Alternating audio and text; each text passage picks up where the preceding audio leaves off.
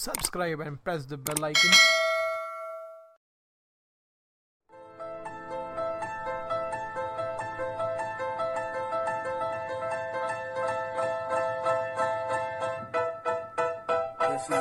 Hey guys, what's up? हम लोग आ गए द स्ट्रेंथ मॉबकास्ट पे और आज हम लोग के साथ है एक और नए guest host Dev Uh, brother, basically, I'm a natural bodybuilder. Compete, uh, I competed. I have competed पहले. Uh, अभी थोड़ा सा not that focusing उतना uh, bodybuilding के ऊपर, but I started in 2010. तो basic journey मेरी यही थी कि I was a fat guy. तो मेरे को पहले तो फैट लॉस ही करना था लेकिन I started weight lifting weight lifting करा तो पैशन बनने लगा ठीक है और मसल बिल्ड करा रिज़ल्ट आने लगे तो एडिक्शन हो जाता है तो उस टाइम मेरे को नेचुरल बॉडी बिल्डिंग का थोड़ा सा वो हुआ उस टाइम पे बात यह है कि उस टाइम पे इतने नेचुरल तो मतलब ये समझ लो कि कुछ था ही नहीं। मोस्टली एनहांस ही था। ठीक है तो अपना स्टार्टेड ऑन माई ओन करता रहा करता रहा करता रहा। फिर in 2016 I competed after six years of my training I competed मेरा पहला शो था I guess NABBA N N A B B it's an international federation लेकिन उनका दिल्ली में ही कोलैब के साथ एक कंपटीशन था। तो I competed in men's physique men's physique में कम्पीट किया था मैंने, उसमें मेरे साथ पचास और लोग थे स्टेज पे। तो उसमें I I got in top ten मेरी प्लेस नहीं आई टॉप फाइव से बाहर था लेकिन I was in top ten तो ऐसे फिर 2017 में आई कम्पीटेड अगेन उसके बाद से मैंने थोड़ा सा कम कर दिया क्योंकि यार मेरे को वर्थ नहीं लगता है। बेसिकली uh, अपने मतलब इट्स बेटर कि मैं अपनी एनर्जी कहीं और लगाऊँ। इसलिए आई स्टार्टेड ऑनलाइन कोचिंग अब I am a part of brown by aesthetics team with uh, Tarang, Jatin, and uh, Sunny, and YVS and Akhil. We are a part of it. So that's it. यही है thank you thank you brother Jatin भाई कुछ दिन पहले हम लोग के podcast पे आए थे अभी हाँ हाँ आई नो मैंने वो देखा I am waiting for that video YouTube पे कब अपलोड होगी संडे को रिलीज़ होगा 6:30 चलो पीएम चलो लेट्स सी सो मेरा भी पहला ही पॉडकास्ट है इससे पहले मैंने कभी किया नहीं है तो थोड़ा सा बेयर करना इसमें चिल ले ले चिल एकदम। कोई नहीं ब्रो चल एकदम ऐसे कैजुअल कन्वर्सेशन होगा। सो so, देवा तू स्टार्ट करेगा फ़र्स्ट क्वेश्चन से। ठीक है।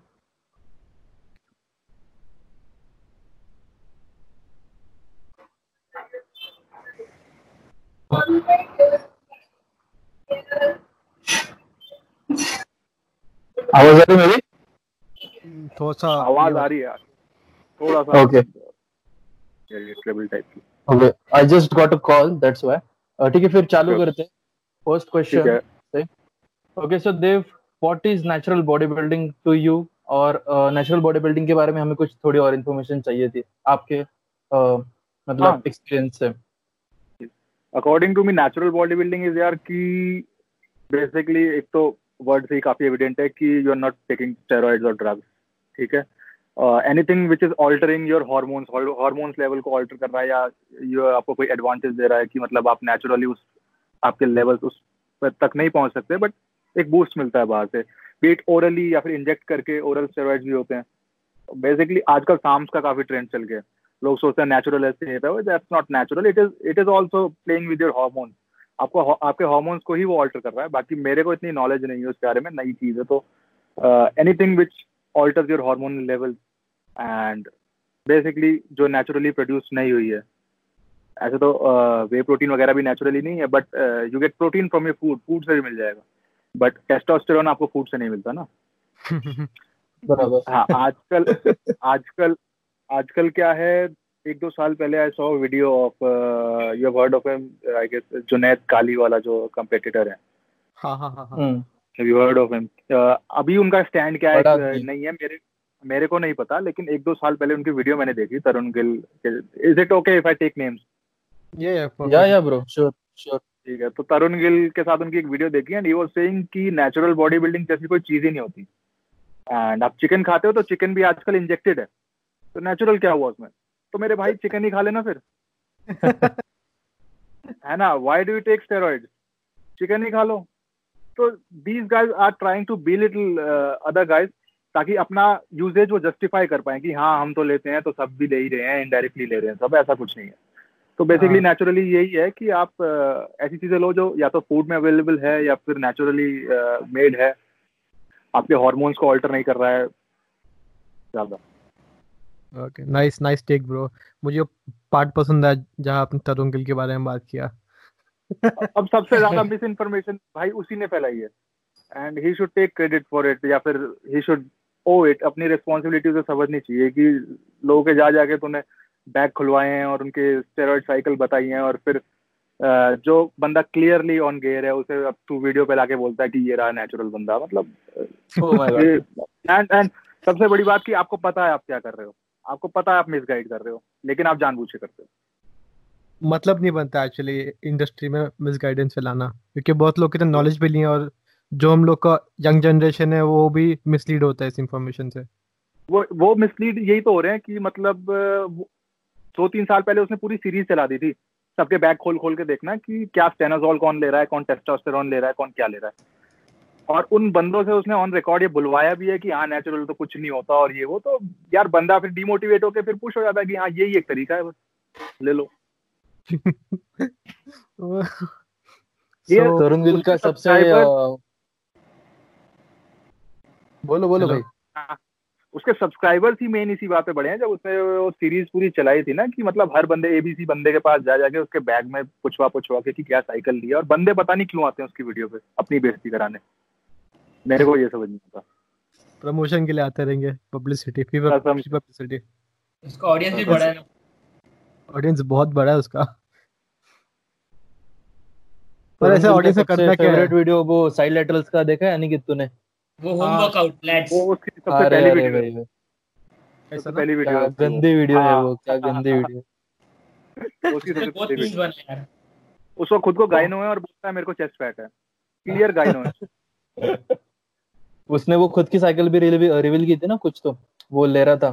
उससे एक ट्रांसफॉर्मेशन सीरीज़ में। अभी ले रहा है वो। अब बोलता है मैं नेचुरल बन गया हूँ और ये वो फलाना झूठ बोलता हुआ घूमता है। एक बार तूने डोप ले लिया तो तू कभी नेचुरल बन नहीं सकता मेरे हिसाब से। वो मेंटेन मसल मास कैसे कर पा रहा है नेचुरली ये बता दो ना। तो इम्पॉसिबल है टाइप ऑफ़ सस्टेन करना इम्पॉसिबल है वो उसके बाद। एक बात है तो ऐसे लोगों ने मिस इन्फॉर्मेशन ज़्यादा फैला रखी है जिसकी वजह से लोग पुश हो जाते हैं उस तरफ़ कि हाँ ले ले यार उसके बिना है नहीं कुछ। बराबर। उसने एक लेकिन एक और वीडियो बनाया था ना कि how can you get free supplements like cheap supplements from medical store and all उसका मेरे को आइडिया नहीं है। मैं देख लूँगा एक बार उसका मेरे को सच में आइडिया नहीं है। मैं उसकी बस एक दो वीडियो ही देखी है। कोई मेरे को सेंड कर देता है कि ये क्या बोल रहा है बकवास कर रहा है लेकिन देव भाई मुझे क्वेश्चन था कि जैसे नेचुरल बॉडी बिल्डिंग की कंपटीशन होती है क्या उसमें सिर्फ़ नेचुरल बॉडी बिल्डिंग ये टैग होता है या फिर उसमें मतलब टेस्ट वगैरह भी होते हैं सभी कंपटीटर्स के? I don't think so muscle mania का तो मेरे को पता है कुछ टेस्ट वेस्ट होता नहीं है और आईसीएन आया है आजकल। आईसीएन हम्म। का आई हैवंट फॉलोड अप मैं पता करके एक बार बता दूँ क्योंकि आई एम नॉट फॉलोइंग अभी आईसीएन वगैरह का ज़्यादा। लेकिन मसल मेनिया का शॉर्ट शॉर्ट मुझे पता है कि वहाँ एनहांस गाइस कम्पीट करते हैं। आप मसल मेनिया का फेसबुक पेज खोलोगे तो आपको क्लियरली पता चल जाएगा। Uh, एक बंदा है इंडिया में मैं किसी को बी लिटिल नहीं कर रहा है या किसी का कुछ नहीं कर रहा है कि मतलब उसे नीचा दिखा रहा हूँ but he has a beautiful body Rajesh Yadav अगर आपने देखा हो।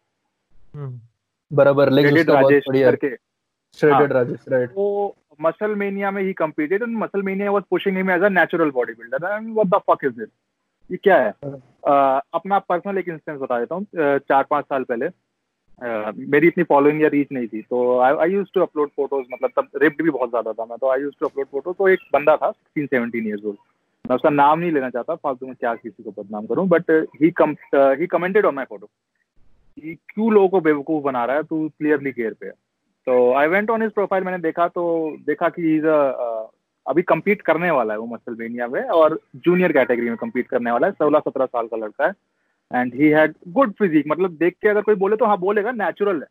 मतलब ऐसे लुक आज, आजकल आप लुक पे भी जज नहीं कर सकते। देख के साफ़ लग रहा था कि ही लुक्स नेचुरल कि अच्छी मतलब ठीक ठाक बाइसेप्स अच्छे हैं चेस्ट जो भी है मसल है। But he was an freaky तो नेचुरली ही कम्पीट मतलब मसल मेनिया में ही कम्पीटेड एंड जूनियर कैटेगरी में वो जीत गया। ठीक है? तो कमेंट में मेरी उससे बहस हुई तो मैंने उसको बोल दिया कि बेटा आप खुद स्टेरॉइड ले रहे हो, आप सोलह सत्रह साल के हो, आप दूसरों को आगे ब्लेम कर रहे हो, आप ये देख लो पहले कि क्या आप आप कब से कर रहे हो और मैं कब से कर रहा हूँ। ठीक है? फास्ट फॉरवर्ड करते हैं कुछ महीने बाद, वो सेम बंदा आता है तरुण गिल की वीडियो पे। ठीक है? तरुण गिल की वीडियो पे आता है और और वहाँ वो खुला सारे अपने चिट्ठे खोलता है कि मैंने तो स्टेनाजोल भी लिया था। मतलब जस्ट पब्लिसिटी के लिए जो करते हैं टीजी टॉक्स उस टाइम पे ये जो टीजी टॉक्स था क्या था उसका वो जो इवेंट करता था ये जहाँ बॉडी बिल्डर को स्टेज पे बुला के करवाता था कुछ ना कुछ नचवाता था म्यूज़िक चलता था सब कुछ। What was it TG connect TG connect TG connect connect तो वहाँ भी बुलाया उसे उसके बाद उसका इंटरव्यू लिया और वो बंदा बोलता है मैंने तो स्टेनाजोल लिया ये लिया वो लिया तो उस बंदे को मसल मेनिया ने अपनी वेबसाइट से डिलीट कर दिया कि ऐसा कोई कंपेटिटर हमारी लाइन में था भी या कोई जीता भी था। वो पेज से सारा डिलीट हो बाप रे। मसल मेनिया तो लेकिन ये भाई एक एक हाँ। और डाउट था मुझे कि ये जो कुछ हाँ. लोग रहते हैं ना कि ये आ, मतलब साइकिल पे बहुत ऐसा पीरियडिक रहता है कि हाफ़ नाइटी भी हम हम उसे बोल सकते हैं कि मैं छह महीने पहले गियर पे था अभी मैं नेचुरल हाँ, हूँ। तो इन जैसे लोगों को हम क्या बोल सकते हैं? यार इन जैसे बंदों को तो नेचुरल बोल नहीं सकते ना क्योंकि ये लोग छह महीने गेयर पे रहते हैं एक साल का कोटा कंटेंट तैयार कर लेते हैं फ़ोटो खींच खींच के देन दे रेगुलरली अपलोड लोगों को लगता है कि हाँ इसकी फिजिक सालों साल मेंटेन है। बेजान तेरे पीछे क्या कर रहा है बाबू राव तेको तेको देख रहे हो क्या? क्या कर रहा है तू? बैकग्राउंड अच्छा है ना फेरी वाला। तो जो छह महीने गेम करते हैं और छह महीने ऑफ़ रहते हैं ऑफ़ साइकिल बात यह है कि छह महीने जब वो ऑन गेयर रहते हैं तो वो अपनी फ़ोटोज़ वगैरह वीडियोस वगैरह कंटेंट तैयार कर लेते हैं। जब वो ऑफ़ गेयर भी होते हैं तो वो पुरानी फ़ोटोज़ ही अपलोड करते हैं तो लोगों को लगता है सालों साल बंदा शेप में रियल कोई कुछ दिखाता नहीं है, यार, आप मेरी प्रोफ़ाइल खोल लो, मैं मोटा भी होता हूँ तो अपनी मोटे फ़ोटो भी डाल देता हूँ मैं, मेरे को कोई इशू नहीं है। लोग ये नहीं करते, लोग आजकल बहुत ही फेक वो बना के चलते हैं कि हमें पूरा मतलब दिखाना है, कि हम तो पूरे सालों साल हमारे ऐप्स हैं और ये है, वो तो थ्रो बैक की फ़ोटोज़ चलती रहती हैं पुरानी। उस पे ही लोग पैसा कमाते बहुत। फैट लॉस के नाम पे फैट लॉस के नाम पे ये साले सब ट्रांसफॉर्मेशन ट्रांसफॉर्मेशन बोलते हैं और पैसा कमाते हैं। वो फिर आधी तो यार आधी तो फेक होती हैं आधी ट्रांसफॉर्मेशन तो फेक होती हैं। अभी मैंने जो मेरे को फॉलो कर रहा है उसको पता होगा एक बंदे की फ़ोटो डाली थी। उस बंदे का क्रेडिट फैट लॉस का तीन बंदों ने ले रखा था इंस्टाग्राम पे। बाप रे। कि मतलब तीन कोच हैं उसके मतलब तीनों ने ये फ़ोटो उसकी डाली हुई थी। अब ये क्या ये पेड प्रमोशन का तरीका है? क्या है? मेरे को नहीं पता। क्लाइंट की तरफ़ से पेड प्रमोशन का तरीका है क्या है? वो बंदे उसको अपना एज अ क्लाइंट प्रमोट कर रहे थे। मैंने डाल दिया। मैंने डालने के बाद एक बंदा उनमें था वो पाशा पाशा करके जो है आपने देखा होगा। हाँ। जो लंबे लंबे से बाल है बीस साल का है लगता नहीं है बीस साल अच्छा हाँ हाँ पाशा हाँ। और उसका जो दूसरा भाई है वो ट्रांसजेंडर है कुछ। हाँ वो चलो वो उसका पर्सनल है वो कुछ वो उसकी पर्सनल आ, दूसरा बंदा था वो विद्युत जामवाल जैसा दिखता है राठौर करके कुछ नाम है उसका। दोनों ने अपनी प्रोफ़ाइल से शायद अपनी वो फिर बंदे की फ़ोटो हटा दी और उस बंदे का पर्सनल मैसेज आया कि भाई ये ये बंदा मेरा रियल कोच है इन लोगों ने मेरी फ़ोटो डाली हुई। ये हो रहा है आजकल। लेकिन वो पाशा भी आ, मतलब टीनेजर ही है ना वो अभी इतना बड़ा नहीं है। तीस इक्कीस साल का है मेरे हिसाब से पर उसकी आप शक्ल देखो ना।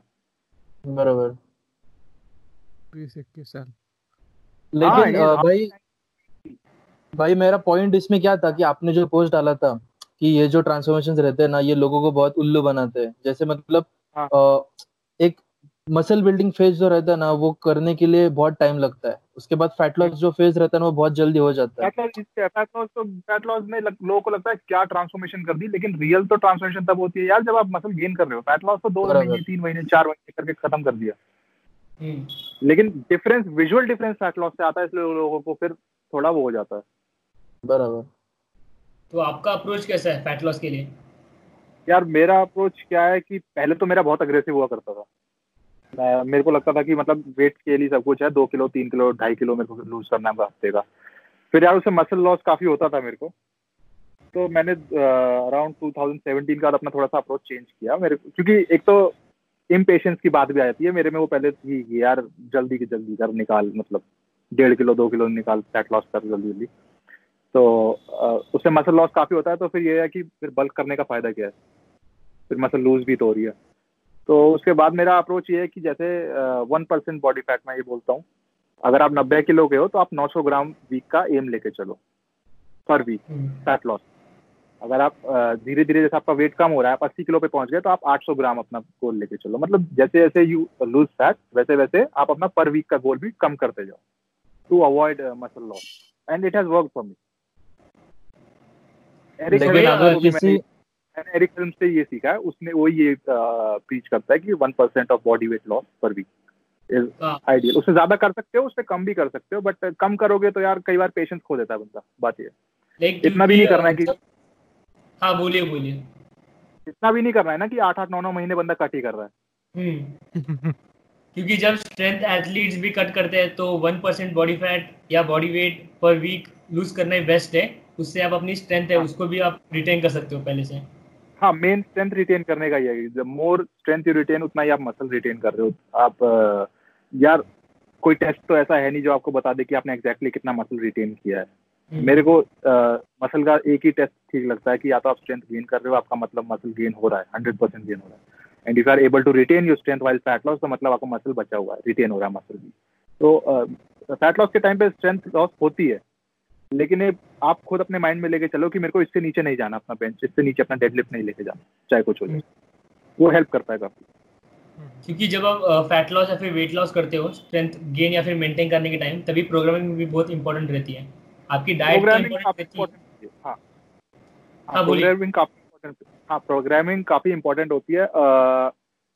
इतना ज़्यादा फेलियर पे मैं पुश नहीं करता फिर अगर मैं फैट लॉस कर रहा होता हूँ। एक तो ज़्यादा फेलियर में पुश नहीं करता ऊपर से थोड़ी सी इंटेंसिटी और थोड़ी थोड़ी वॉल्यूम भी कम कर देता हूँ मैं ये मैं क्योंकि हाँ क्योंकि बॉडी को पहले से एक स्ट्रेस रहता है वो अ, कम कैलोरीज का अगर आपने और हाँ। एक एक्सटर्नल स्ट्रेस दे दिया तो। You know it would be difficult to recover बहुत जल्दी आपकी जो स्ट्रेंथ है ना बहुत जल्दी नीचे जाएगी बहुत जल्दी अगर आप रेगुलरली फेलियर पुश कर रहे हो वॉल्यूम धड़ाधड़ वॉल्यूम मार रहे हो वॉल्यूम ज़्यादा हम्म। लेके चल रहे हो तो बहुत जल्दी आपकी स्ट्रेंथ जाएगी काफ़ी बंदों को बल्कि मैंने ये भी सुना है कि अगर आप मिनी कट कर रहे हो ना तो बेस्ट टाइम इज़ कि जब आप डीलोड करते हो ना, एक वीक डीलोड का भी इंक्लूड हो उसमें। काफ़ी लोगों से सुना है मैंने। मैंने ये अप्रोच रखा था अपने एथलीट्स के लिए कि, अपने क्लाइंट्स के लिए कि अगर मैं उन लोग को एक डेफिसिट पे रख रहा हूँ थोड़े टाइम के लिए और अगर वो ब्लॉक उतना चल रहा है तो अगर जब डीलोड आएगा, तब तो मैं एक मेंटेनेंस फ़ेज़ या फिर डाइट ब्रेक ले लूँगा। मतलब उनका थोड़ा यू नो उनको ब्रेक भी मिल जाएगा वॉल्यूम में से। और उन लोग का जो मेंटेनेंस कैलोरीज है उतना तक उन लोग का वो भी आ जाएगा। तो मतलब उन लोग को दोनों ब्रेक मिल जाएगा। परफेक्ट है साइकोलॉजिकल भी मिल जाएगा और बॉडी को फ़िज़िकल भी जो स्ट्रेस है हाँ, उससे थोड़ा सा ब्रेक मिल जाएगा। तभी So, यही रिपीट का भी यही जो आ जाता हाँ हाँ, तो उसी बात पे आ रहे थे हम लोग कि आप रिफीड्स कैसे इंक्लूड करते हो अपने फैट लॉस में? रिफीड रिफीड या स्टार्टिंग में तो मैं करता नहीं हूँ। अगर कोई बंदा मतलब स्टार्टिंग ही जस्ट स्टार्टिंग की फैट लॉस अभी स्टार्ट हुआ तो मैं स्टार्टिंग में नहीं करता। एज ही गेट्स लीनर तो एक साइकोलॉजिकल भी बन जाता है मतलब फ़ूड का कई लोगों का रिलेशन होता है और क्रेविंग्स uh, होती हैं तो बंदा लीन भी होता है तो क्रेविंग्स बढ़ती हैं। तो 24 फोर आवर्स का ब्रेक पहले मैं स्टार्ट करता हूँ पर वीक वीक में एक बार। जैसे जैसे बंदा लीन होता है आई आई इंक्रीज द रिफीड रिफीड में क्या है ज़्यादा बस मेंटेनेंस कैलोरीज तक बम्प करनी होती है कैलरीज एक दिन के लिए 24 फोर आवर्स के लिए एंड मोस्टली कार्ब्स इसके बेनिफिट्स इतने मैं बोलूँगा बॉडी कॉम्पोजिशन पे नहीं है जितने साइकोलॉजिकल होते हैं। साइकोलॉजिकल बेनिफिट ज़्यादा हैं और प्लस थोड़ी बहुत टू लिटिल एक्सटेंट स्ट्रेंथ को भी थोड़ा सा मेंटेन रखने में परफॉर्मेंस मेंटेन रखने में इट हेल्प्स तो जितना बंदा लीन होता है ना मैं रिपीट उसमें बढ़ा देता हूँ। स्टार्टिंग में आई डोंट स्टार्टिंग में कुछ अगर बॉडी फैट ज़्यादा हाई है तो मैं रिपीट रखता ही नहीं क्लाइंट के। अ, मेरे ओपिनियन में रिफीड्स के दो फ़ायदे हो सकते हैं। एक तो अगर आपका कोई हेवी डे है तो आइदर हाँ। उस दिन या फिर उसके पहले दिन आप एक रिपीट कर सकते हो। यू नो टू फ्यूल हाँ। योर हेवी डे आपके या फिर जो भी रहेगा एसबीडी उससे रिलेटेड और हम्म। सेकेंडली कि अगर आप रिपीट्स रख रहे हो टाइम टू टाइम वीक में हाँ। तो हाँ। जो क्रेविंग्स होते हैं ना वो इतने यू नो ज़्यादा होते नहीं। क्योंकि अगर आप यू आर एबल टू हाँ हाँ। हाँ बोलिए। You are able to adhere to your diet आप ज़्यादा टाइम तक सस्टेन कर पाते हो उस डाइट को। टॉर्चर नहीं लगता या फिर आप ब्रेक नहीं करते हो। बराबर। क्योंकि अगर आपने वो ज़्यादा लंबा डेफिसिट ले लिया तो यू नो ऑफ़ डाइट जाने के चांसेस भी बहुत बढ़ जाते हैं। बहुत बहुत ज़्यादा चांसेस तो मोस्टली बंदों को जो रिबाउंड होता है डाइट के बाद इसी वजह हम्म। से होता है।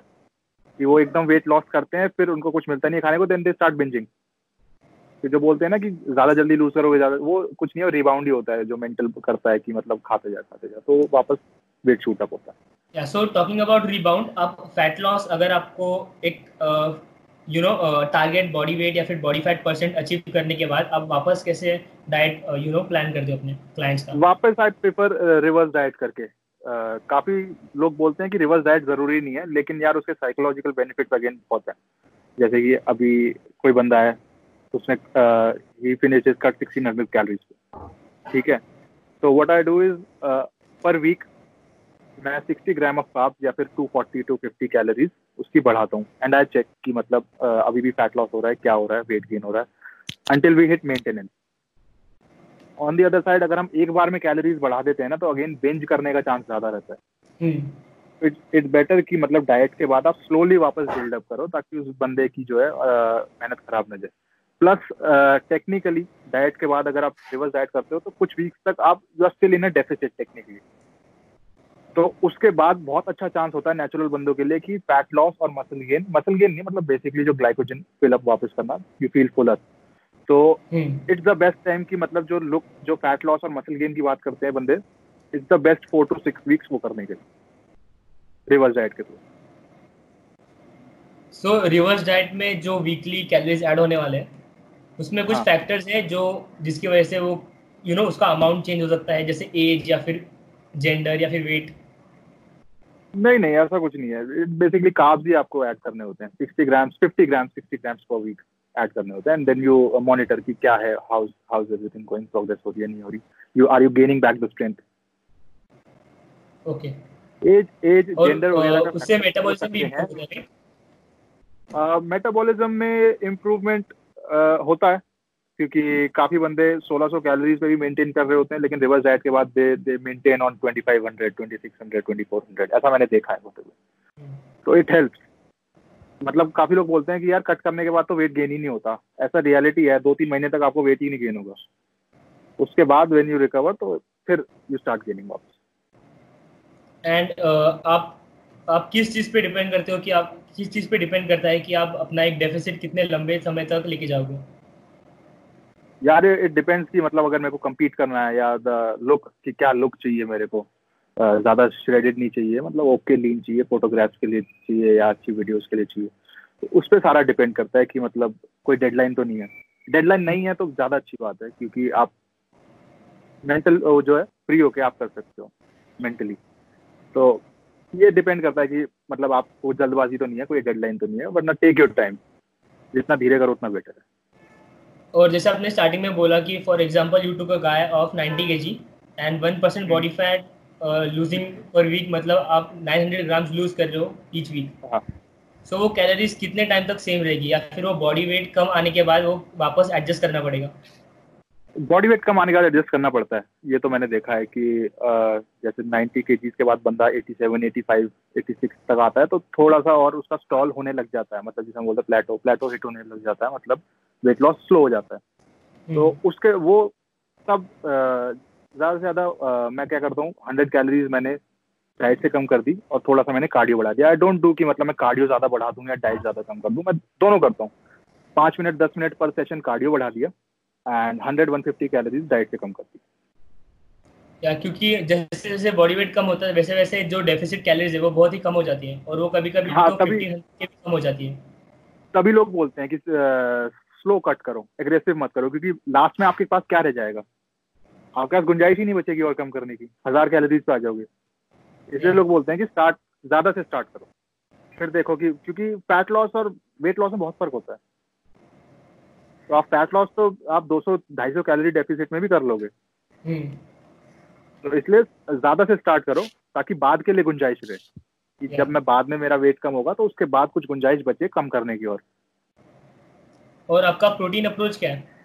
How many grams protein protein approach यार पहले मैं बहुत कम लेता था। पहले जब मैंने स्टार्ट किया था तब तो यार अगर बिगिनर है तो उसको ज़्यादा चाहिए भी नहीं। uh, पहले मेरा रहता था around I guess point point seven point eight per pound of body weight point seven point six अगर आप बल्किंग भी कर रहे हो इतना काफ़ी है। हम्म। ठीक है? अब मेरा अब मेरा थोड़ा ज़्यादा रहता है क्योंकि अब मसल मास ज़्यादा है। तो अब बल्किंग के टाइम पे आई ट्राई टू गो मतलब जैसे अगर मैं 85 फाइव के जीज हूँ तो 170 के जीज या फिर 160 भी चल जाएगा गेनिंग के टाइम पे। लेकिन कटिंग के टाइम पे 2.2 to 2.5 gram per K ji of body wait ये मैं क्लाइंट्स को भी रिकमेंड करता हूँ। इससे कम अगर जाओगे तो फिर इट्स बेटर कि थोड़ा सा ऊपर शूट कर लो। रादर की थोड़ा सा अंडर जाओ प्रोटीन थोड़ा सा ओवर कर। डाउट है। हाँ जी हाँ जी भाई। ये प्रोटीन या लीन बॉडी मास पे होता है या टोटल बॉडी वेट पे होता है? If if body fat is a little bit higher थोड़ा ज़्यादा है body fat twenty five twenty thirty percent है तो लीन बॉडी मास कंसिडर कर लो। अगर बॉडी फैट कम है फिफ्टीन सिक्सटीन है तो I would say body weight consider करो।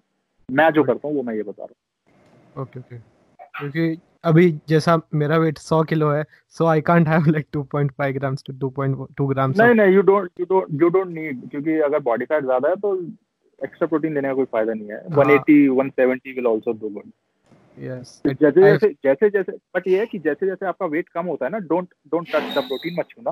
कार्ब्स और फैट पे कैलोरी स्ट्रिप करना मैंने देखा है नोटिस किया मेरे पिछले कट पे मैंने प्रोटीन का इंटेक थोड़ा इंक्रीज कर दिया था जैसे मैं कट में हाँ। घुस रहा था।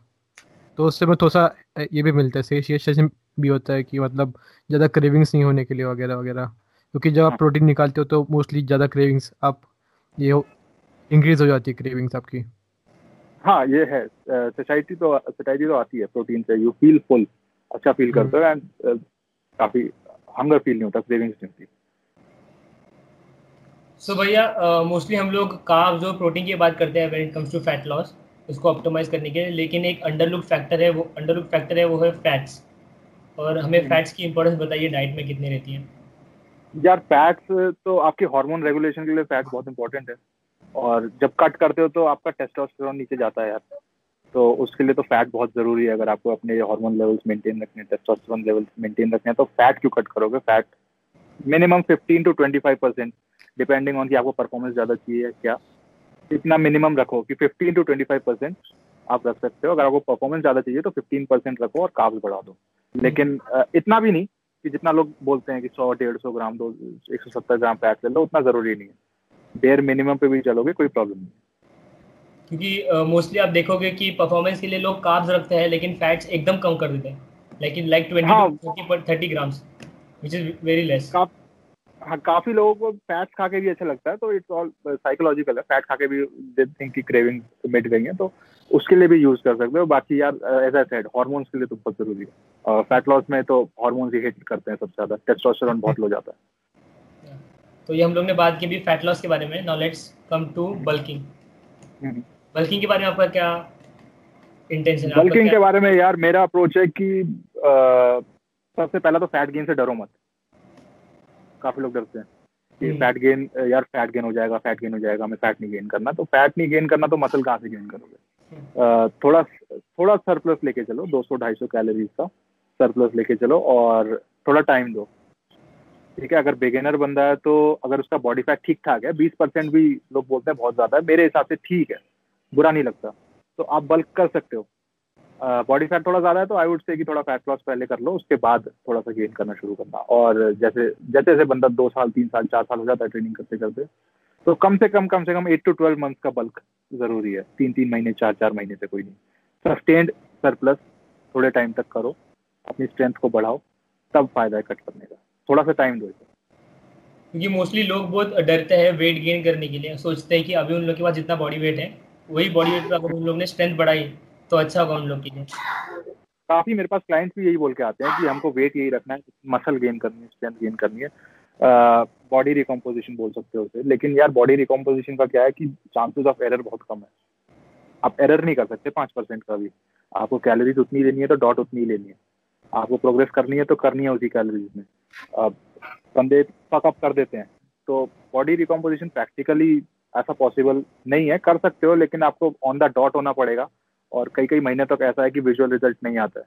हम्म। तो इतनी पेशेंस है तो कर लो लेकिन एफिशिएंट नहीं है। मतलब ना आप ढंग से फैट लॉस कर पाओगे ना आप ढंग से वेट गेन कर पाओगे। इससे अच्छा उस टाइम को ठीक जगह लगाओ। एंड आई थिंक जब लोग ये अप्रोच करते हैं हाँ बोलिए भैया। ज़्यादा एफिशिएंटली होगा कि आप सस्टेन छह महीने आठ महीने सरप्लस में रहो तो अच्छा ज़्यादा मसल गेन होगा। जो, जो मेरे पास एक डाउट है इसमें। हाँ। अगर कोई भी आपके पास एथलीट आता है वो जो एकदम न्यू भी होता है नया एकदम हम्म, हम्म। क्या बोलते हैं उसको एकदम नया न्यू भी एथलीट जो कभी जिम ट्रेनिंग उसके लिए उसके लिए वर्क करेगा आई गेस ये अप्रोच बहुत ज़्यादा अच्छे से हाँ उसके लिए ये है कि उसको मेंटेनेंस पे रखता हूँ मेंटेनेंस हाँ। पे रखो और शुरू के तीन चार महीने पाँच महीने छह महीने में बोलूँगा कि ऐसा होता है कि आप फैट लॉस और मसल गेन साथ साथ कर पाते हो अब आप एक दो साल की ट्रेनिंग के बाद भी ये सोचो कि मैं मेंटेनेंस भी रह के सब कर लूँगा तो you are wasting your time शुरू के तीन चार महीने हो जाता है क्योंकि बिल्कुल उसके वो बॉडी के लिए बिल्कुल ही नया स्टिमुलस है। कुछ बॉडी इससे मतलब ऐसा कुछ एक्सपीरियंस किया नहीं है पहले। तो नई चीज़ है बॉडी के लिए बॉडी अडेप्ट करती है।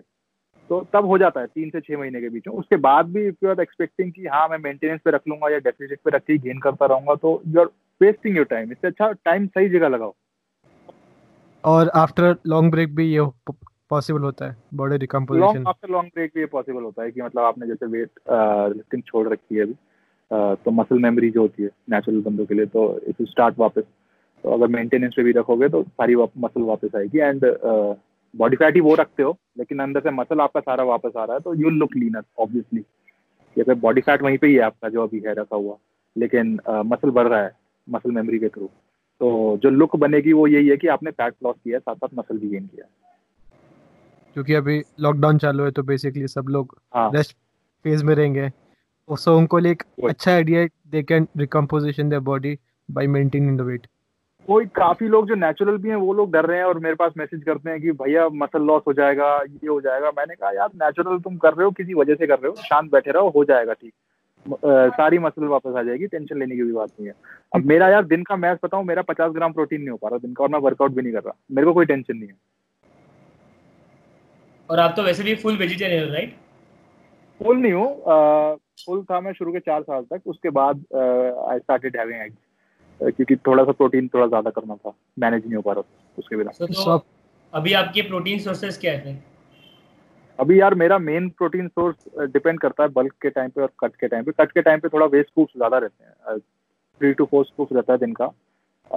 एग वाइज क्या एग वाइज मेरा कांस्टेंट रहता है। एग वाइज मेरे पंद्रह बल्किंग के टाइम होते हैं पंद्रह ही कट के टाइम होते हैं पर डे बल्क के टाइम पे मैं थोड़े वेस्ट स्कूप्स कम कर देता हूँ और थोड़ा I have it more from food दाल हो गया मतलब बाकी चीज़ें हो गई मिल्क हो गया।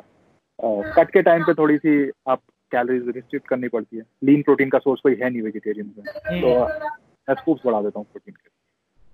तो ऐसा कोई प्रोटीन सोर्स है जिसमें लेकिन जिसमें पूरा अमीनो एसिड प्रोफ़ाइल हो फिट हो, हो सके? कंप्लीट अमीनो एसिड प्रोफ़ाइल या सोय में है मिल्क डेयरी प्रोडक्ट में है बाकी आई थिंक किसी में नहीं है वेजिटेरियन में। ये ये डेयरी प्रोडक्ट्स में और सोय प्रोडक्ट्स में जैसे बोलते हैं कि वेजिटेरियन अगर रहोगे आप तो आपको आपकी डाइट मेंटेन करना और एम्पल अमाउंट ऑफ़ प्रोटीन लेना बहुत ही डिफ़िकल्ट हो सकता है। लेकिन आपको देख के कोई बोलेगा नहीं कि आप वेजिटेरियन हो। ऐसा, ऐसा है नहीं ऐसा ये मोस्टली लोगों को कंफ्यूज करने के लिए। ये मोस्टली जो थ्योरीज है सप्लीमेंट इंडस्ट्री थ्रो करती है कि कि अपना उनका सामान बिके मतलब उनके लिखा भी रहता है कि इतनी स्कूप लो दिन की प्रोटीन तो ये सारी जो स्टडीज़ होती हैं ये मोस्टली फंडेड होती हैं कि मतलब आप नहीं कर सकते आप सप्लीमेंट कर लो। बाकी आप ऐसा तो है नहीं कि आप दिन भर दाल ही खाते हो। वेराइटी है आपकी फ़ूड में। तो अगर वेराइटी है तो आप प्रोटीन प्रोफ़ाइल जो है कंप्लीट कर रहे हो। आप दाल के साथ रोटी खा रहे हो चावल खा रहे हो पीनट बटर खा रहे हो तो you are completing your amino acid profile ऐसा तो है नहीं पूरे दिन एक ही चीज़ खा रहे हो। ये सेम वो ग्लाइसेमिक इंडेक्स वाला सीन है कि लोग सोचते हैं यार मतलब चावल का तो जो भी है। लेकिन आप कंबाइन करके खा रहे हो ना ये सोचो। तो ग्लाइसेमिक इंडेक्स काउंट ही नहीं करता फिर वहाँ पे जब आप दो से तीन चीज़ें कंबाइन करके खा रहे हो। मेरी एक स्टोरी है अच्छी फनी है बहुत। तो हाँ। मुझे केले खाने की बहुत आदत है मतलब मैं दिन में ऑलमोस्ट हम्म। चार से छह केले मतलब मैं खाता हूँ। तो मैं हाँ। मेरे जॉब में एक बार ऐसे ही केले खा रहा था और एक आदमी आया मतलब के इलेवन का वो मास्टर ट्रेनर था ठीक है?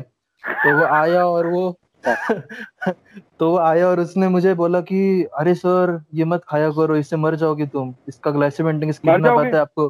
हाँ इसका ग्लाइसेमिक इंडेक्स कितना है पता है कि आपको? मैं ऐसा था भाई ठीक है तो जा अभी मुझे खाने दे मुझे बहुत भूख लगी के इलेवन वालों ने यार एक बात बताओ आपकी आप फिटनेस सर्टिफिकेट दे रहे हो, ठीक है के इलेवन का। फिटनेस सर्टिफिकेट तो यार बायस तो नहीं होना चाहिए, आप किसी को कुछ पढ़ा रहे हो, आपके कॉलेजेस में, आप स्कूल में जो पढ़ते हो, वो ये थोड़ी है कि एक तरफ़ बायस्ड आप एजुकेशन लेते हो।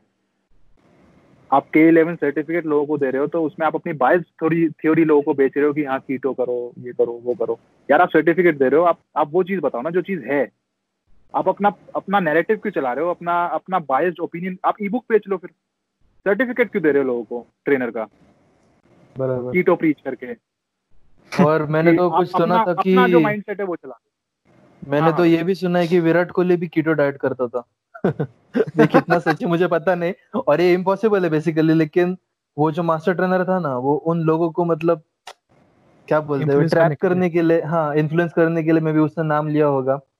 लेकिन विराट कोहली और कीटो डाइट और क्रिकेट। अरे बाप रे मैंने उसका एक इंटरव्यू देखा था जिसमें वो काफ साइकिलिंग की बात करता है। कि कार्ब साइकिलिंग का इंपॉर्टेंस क्या है when it comes to performance rest days पे कैसे कम करना चाहिए और ट्रेनिंग के डेज़ पे कैसे आप इंक्रीज कर सकते हो ऐसा वगैरह।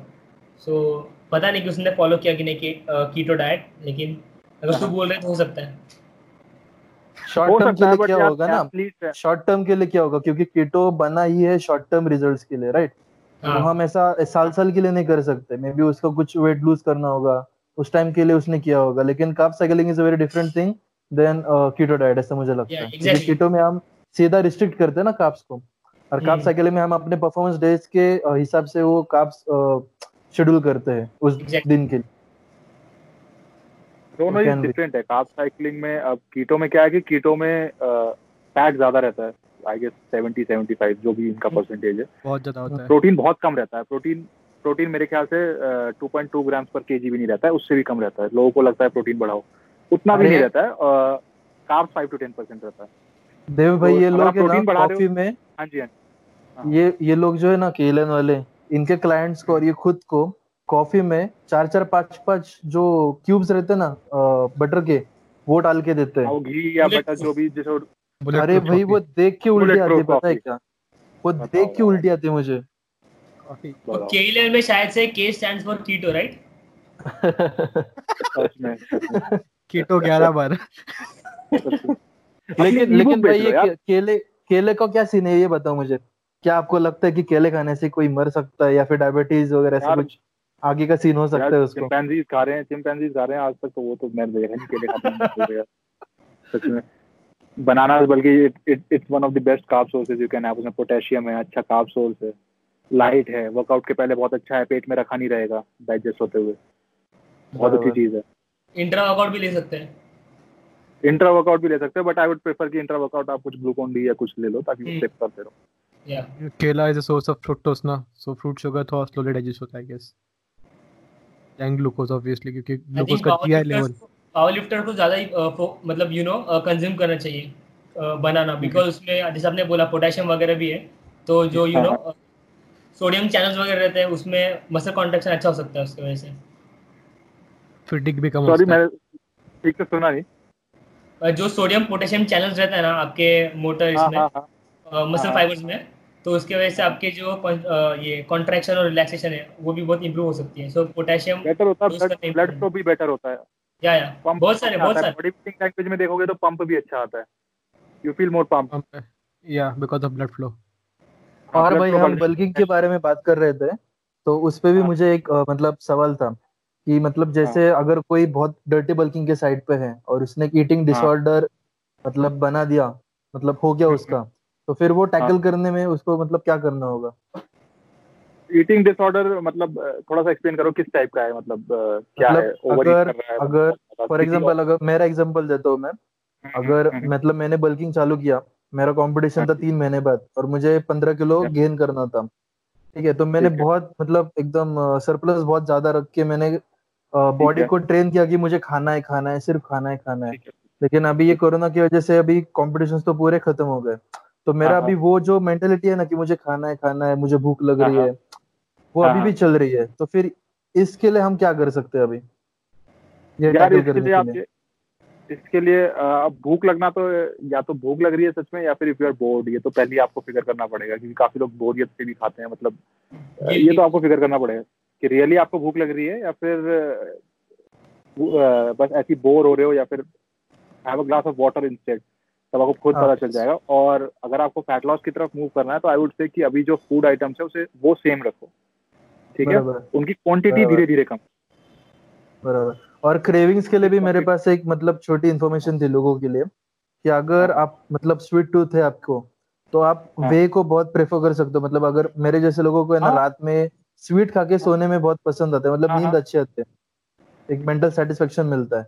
और अगर आपके पास वे नहीं है और आपको मतलब क्रेविंग हो रहा है किसी चीज़ का मतलब शुगर का या फिर ऐसा कुछ तो आप नींबू पानी या फिर पानी में सिर्फ़ सॉल्ट डाल के भी पी सकते हो।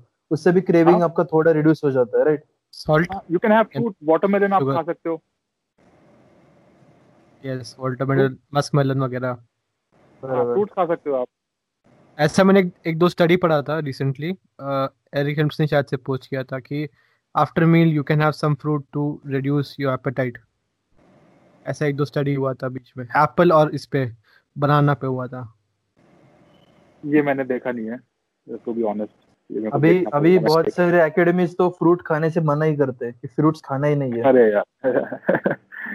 अरे क्यों यार? एक ही तो अच्छी चीज़ है लाइफ में फ्रूट्स पहले लोग बोलते थे फल खाओ हेल्थ अच्छी होगी। अब लोग बोलते हैं फल मत खाओ। वो ये लोगों को के इलेवन का क्या उन्हें अपना अब उन्हें अपना सर्टिफिकेट बेचना है ना सर। तो कीटो को तो सुपीरियर प्रूव करेंगे। तो उनको पैसे कमाने हैं। वो क्यों किसी का भला बोलेंगे कि हाँ मतलब कार्ब्स खाओ परफॉर्मेंस बढ़ाओ वो क्यों बोलेंगे? और ये अपना कीटो का ये जो क्लाइंट्स रहते हैं कीटो करने के बाद रिबाउंड भी इतना बड़ा मारते हैं ना कि उनका मतलब जितना वेट लॉस हुआ नहीं होता ना उससे ज़्यादा उनका वेट गेन हो जाता है। और इंडियन डाइट में कीटो कहाँ करोगे यार? इंडियन डाइट में कीटो का कहाँ स्कोप है? मतलब ज़्यादा सस्टेन करने का सालों साल। वेजिटेरियन को तो भूल जाने घी ऑप्शन एक है। आई थिंक जो मैंने फ़र्स्ट वीडियो देखा था तरुण गिल का वो उसका कीटो सीरीज़ के ऊपर था। एंड वो बोल रहा था कि मैं ना अपने चार मील्स में चार होल एग्स खाता हूँ with two tablespoon of desi ghee और हाँ. कुछ ग्रीन ग्रीन मतलब ब्रोकली वगैरह बस which constitutes like 20 grams of carbs. That's it. ये मेरा रोज का डाइट है। कीटो पता है क्यों काम करता है? आप कार्ब्स रिस्ट्रिक्ट कर रहे हो। कार्ब्स से आपका जो बॉडी ने वाटर होल्ड किया हुआ है वो निकलता है। तो यू फील कि हाँ वेट गिर रहा है मेरा मतलब आई एम फीलिंग लीनर तो बस यही है मतलब जो टेम्पररी दो तीन हफ़्ते का जो आपको दिखता है ना रिज़ल्ट वो ही है बस कीटो कि कार्ब्स करने की वजह से आपका जो हाइड्रेशन है बॉडी का जो ग्लाइकोजन है वो जा रहा है. आपका स्केल मूव हो रहा है नीचे जा रहा है आपका वेट स्केल जो है. But आपको think, लगेगा कि हाँ मज़ा आ रहा है. बट आई थिंक अगर आपको अपने मसल देखने हैं तो आप नहीं देख सकते इन माई ओपिनियन कीटो पे. क्योंकि कीटो में अगर आप कार्ब्स इंकलकेट नहीं कर रहे हो इंक्लूड नहीं कर रहे हो तो आपको कुछ मसल फुलनेस दिखेगा ही नहीं। फुलनेस फ्लैट हो? गया हाँ। फ्लैट हो गया फ्लैट ये देखा बहुत पूरा खाली हो हो गया रहेगा। हम्म। हाँ। बॉडी फ्लैट दिखेगी और बुरी दिखेगी बल्कि। आई गेस अब गेस चॉइसेस भी कम होते हैं फ़ूड के। तो इसलिए आप फ़ूड चॉइसेस कम कैलोरीज कंज्यूम कैलोरीज कम कंज्यूम करते हो आई गेस वही। तो कीटो में फ़ूड चॉइसेस क्या रखोगे? यहाँ इंडिया में एवोकाडो कहाँ मिलता है? कहाँ मिलती है चीज़ें? अच्छी अच्छी फिशेस कहाँ मिलती हैं? पनीर ही खा के कीटो करोगे और क्या करोगे? घी उसके साथ अंडों के साथ वट ये ये कोई मील है? मतलब सस्टेनेबल नहीं है। बिल्कुल भी नहीं है। भाई आपको क्या लगता है कि सर्टिफिकेशंस नेसेसरी है क्या? सर्टिफिकेशन आपको जॉब अच्छी दिलवा देंगे जिम में। कहीं आप जॉब करना चाहते हो एज ए ट्रेनर बाकी आप अच्छे कोच बन जाओगे तो that is not necessarily true coach बनना है तो आपको अच्छा कोच अगर आप बनना चाहते हो तो आपको एक्सपीरियंस तो गेन करना पड़ेगा। या तो अपनी बॉडी के ऊपर एक्सपीरियंस हो या दूसरों की बॉडी के ऊपर एक्सपीरियंस हो। आपने क्लाइंट्स को चेंज किया हो। आप डिफरेंट डिफरेंट स्टडीज़ पढ़ रहे हो अप्लाई कर रहे हो और देख रहे हो कि वो सच में सही है स्टडीज़ नहीं है, या कुछ भी लिख दिया है लोगों ने। तो सर्टिफिकेट का ये है कि you'll get a good job किसी भी जिम में आप एज अ ट्रेनर आपको क्लाइंट्स मिल जाएँगे, आपको पैसा कमाना है तो वहाँ सर्टिफिकेट वहाँ काउंट होता है, ज़रूर होता है। अगर आपको offline as a trainer job करनी है कहीं। ऑनलाइन का ऑनलाइन की बात करूँ या इन जनरल एक अच्छे कोच की बात करूँ तो इट्स नॉट दैट इंपॉर्टेंट एक अच्छा अच्छा कोच बनना ज़्यादा ज़रूरी है जो क्लाइंट्स की हेल्प करता हो, ठीक है क्लाइंट्स को मोटिवेट करता हो। मेरे पास काफ़ी ऐसे क्लाइंट्स जो मेरे को भाई मानते हैं तो वो इसी वजह से मानते हैं कि मतलब एज अ कोच मैं ये नहीं है कि मैंने कुछ लिख के दे दिया और बस ऑर्डर कर दिया। I help in I help them in different ways अलग अलग तरीकों से उनकी हेल्प करता हूँ and I am there to support you अगर आप रात के दो बजे भी मुझे मैसेज करते हो तो आई एम देयर काफ़ी मेरे क्लाइंट ये जानते हैं। तो अच्छा कोच बनना है तो सर्टिफिकेट ये कोई सर्टिफिकेट नहीं सिखाता आपको कि आपको अच्छा कोच कैसे बनना है। तो फिर भाई आप प्रोफेशनलिज्म कैसे मैनेज करते हो? इस मतलब ऐसे आ, क्या बोलते हैं सिचुएशंस में। प्रोफेशनलिज्म एज इन मतलब थोड़ा सा मतलब फॉर एग्जांपल अगर फॉर एग्ज़ाम्पल अगर मैंने किसी को मतलब मेरा क्लाइंट है और हमारा रिलेशन बहुत अच्छा चालू है तो कभी कभी पैसों का मामला हो गया या फिर आ, सुनने का मामला हो गया तो वो होता है ना कि एक आ, अगर मतलब मेरा अगर कोच है तो मैं उसको कोच के नज़र से देखूँगा तो वो जो बोलेगा मैं वो करूँगा वो मेरे लिए भी अच्छा होगा और कोच के लिए भी अच्छा होगा लेकिन हाँ। जब ये ऐसा ओवर फ्रेंडली रिलेशनशिप अपना क्रिएट हो जाता है तब कभी हाँ, कभी हाँ। में भी मिसकम्युनिकेशन या फिर मैं इसका नहीं सुनूँगा या फिर जाने दो ऐसा जो मतलब मेंटेलिटी बिल्डअप होती है ना तो इसको. आप कैसे टैकल करोगे उसके लिए आपको उसको ही रिस्पॉन्सिबिलिटी देनी पड़ेगी कि देखो इट्स योर रिस्पॉन्सिबिलिटी कि आपको मेरे को रोज चेक इन देना है आपको ये करना है। अगर आप आप ये अपने लिए कर रहे हो मेरे लिए नहीं कर रहे। आपने पैसे पे किए हैं मेरे को। आप अपनी हार्ड अर्न मनी दे रहे हो मेरे को। तो इट्स बेटर कि उस तो- पैसे का सही इस्तेमाल करो ना। मेहनत करो। तो उसको हाँ। ये रिस्पॉन्सिबिलिटी समझानी पड़ेगी कि जो रिस्पॉन्सिबिलिटी है आपको मेरे को आके चेक इन देना है। आपको अपडेट देनी है मेरे को आके। ठीक है? अगर आप नहीं कर रहे हो तो अगर आपकी फ्रेंड रिलेशन है तो फ्रेंडली है तो आप उसको डांटने का भी हक रखते हो। उसको उसको उसकी रिस्पॉन्सिबिलिटी बेसिकली समझाना बहुत ज़रूरी है क्लाइंट को। और भाई आपने मतलब पावर लिफ्टर्स के साथ भी अभी काम करना चालू किया ना फॉर द डाइट क्योंकि मुझे लगता है स्नेहशीष आपसे ही. राइट राइट स्नेहशीष आपसे अभी डाइट का सब सीन चालू है ना? And he. He is making beautiful progress या उसका रिकॉम्पोजिशन चालू है शायद या दूसरा कुछ? उसको ये था कि ही वाज अराउंड 79 80 और उसको ये था कि भाई मेरे को 83 तक करना है लेकिन बहुत स्लोली करना है। बहुत स्लोली करना है लेकिन उसमें स्ट्रेंथ गेन बहुत चाहिए मेरे को। ओके उसको ये नहीं है कि रिकॉम्प मारना है मेरे को उसको ये था कि मेरे को बहुत धीरे धीरे लेके जाना है उस वेट तक लेकिन स्ट्रेंथ गेन ज़्यादा हो। तो मैंने उसको इतने ज़्यादा सरप्लस पे नहीं रखा था हालाँकि उसकी एपेटाइट बहुत ज़्यादा है खाता बहुत है। तो उसको थोड़ा कार्डियो भी फिर मैंने इंक्लूड कर दिया था कि अगर तुम खा रहे हो तो थोड़ा कार्डियो मैंने उसमें इंक्लूड कर दिया था उसकी डाइट में। ओके तो फिर अगर मतलब हाँ वेदन गो बोल। मुझे बोलना था कि before we move on to training and coaching side of things मेरे पास दो क्वेश्चंस थे बॉडी रिकम्पोजिशन से रिलेटेड सो फर्स्टली ये क्वेश्चन था कि जैसे आपने बोला या फिर अनिकेत ने बोला अभी लॉकडाउन खत्म होने के बाद जैसे हम ट्रेनिंग करेंगे तो हमारा वो मसल हाँ। मास मसल मेमोरी वापस यू नो आ जाएगा हम्म, और आप आपको मसल फुलनेस दिखने लगेगी आपको रिज़ल्ट फटाफट दिखने लगेंगे as compare to. Before so अभी अप्रोच आप कैसा रखेंगे लॉकडाउन में अगर आपको पता है कि जिम में जाने के बाद एक दो महीने में मुझे अच्छे रिज़ल्ट दिखने वाले हैं I will come. Back to my original muscle muscle mass तो अभी आप लोगों को बोलोगे थोड़ा एक्सरसाइज कर एक्टिविटी रखने के लिए या फिर कुछ नहीं करने के लिए? आई वुड एडवाइस कि थोड़ी एक्टिविटी तो रखो मतलब ये तो नॉर्मल हेल्थ बेनिफिट्स के लिए भी है। ऐसा नहीं है बिल्कुल सेडेंटरी हो जाओ थोड़ी सी walk go out for a walk और नॉर्मल अगर आप ज़रूरी नहीं है कि 200 ग्राम प्रोटीन खा रहे हो normal healthy diet balance diet तो रखो कम से कम एंड वेट मेंटेन करने का सोचो। घटाने का नहीं बढ़ाने का नहीं मेंटेन करने का सोचो एंड प्रोटीन वगैरह पे इतना फोकस ज़्यादा अभी अभी मत करो। एंड एक्टिविटी तो बरकरार रखो थोड़ा वॉक कर लो कुछ कर लिया गॉड विद फ्रेंड थोड़ा खेल लिया पेट है पेट के साथ खेल लिया घर में। Just to keep yourself active बिल्कुल ताकि ये नहीं है कि जिम अगर जब जाओगे तो बिल्कुल you are hop and pop in पाँच मिनट बाद ही कुछ हो ही नहीं रहा। एंड आई थिंक ये जो लॉकडाउन है उस, उसमें न्यूट्रिशन के ऊपर मतलब एक गुड साइड भी एक बैड साइड भी है। बैड साइड उन लोग के लिए जो जिन लोग को आदत है अच्छा प्रोटीन कंटेंट रखने की हाँ, हाँ। उसकी वजह से मतलब अभी लॉकडाउन की वजह से सभी लोग अपने प्रोटीन सोर्सेज नहीं मिल रहे हैं तो उस हाँ। वजह से उनका जो प्रोटीन कंटेंट है वो फुल नहीं हो रहा है। But on the other hand जिन लोगों को आदत थी बाहर का खाना खाने की या फिर जंक फ़ूड खाने की अभी उन लोग को वो सोर्सेज अवेलेबल नहीं है तो so they are compelled to eat घर का खाना। हाँ वो इट्स गुड हेल्दी खाना खा रहे हैं। मेरे साथ भी यही हो रहा है मेरे को बहुत जंक खाने की आदत है तो क्लीन खाना पड़ रहा है। अच्छा है तो बल्कि it's kind of a blessing in disguise अच्छी बात है। सो so, मेरा लास्ट क्वेश्चन आप आपके लिए ये था बॉडी रिकॉम से रिलेटेड सो so, जो हमने पहले बात की जो हमारे पास क्लाइंट्स आते हैं जो कहते हैं कि हमें यही बॉडी वेट रखना है लेकिन हमें हमारा हाँ स्ट्रेंथ बढ़ाना है. हाँ so in that case I think लोगों को ये भी समझना चाहिए कि उनके पास उतना मसल मास रहना चाहिए पहले अगर आपको बॉडी रिकॉम करना है तो. क्योंकि अगर आप, आपके पास उतना मसल मास है ही नहीं अगर आपने उतना मसल बिल्ड ही नहीं किया तो आप रिटेन क्या करोगे? रिकॉम्प रिकॉम्प में मसल रिटेन का ऐसा कुछ नहीं है। रिकॉम्प का मतलब ये होता है जो लोग सोचते हैं कि बॉडी फैट लूज साथ के साथ मसल गेन दोनों एक चीज़ एक साथ करनी है। तो इट्स बेटर कि उनको थोड़ा सा समझाओ कि एक तो लोगों की एक्सपेक्टेशन बहुत ज़्यादा रहती है आजकल। देख के। तो उनको समझाना बहुत ज़रूरी है कि ऐसे ऐसे अगर आपको ये करना है तो इतने महीने लगेंगे इतना टाइम लगेगा और आपकी बॉडी के साथ ये ये चीज़ें पॉसिबल हैं। अगर आपको ये करना है तो ठीक है वरना you can go for another coach उनसे झूठ मत बोलो। क्योंकि फालतू में क्या किसी को झूठ बोल के क्या आपने उसमें फंसाना कि मेरे से training they low?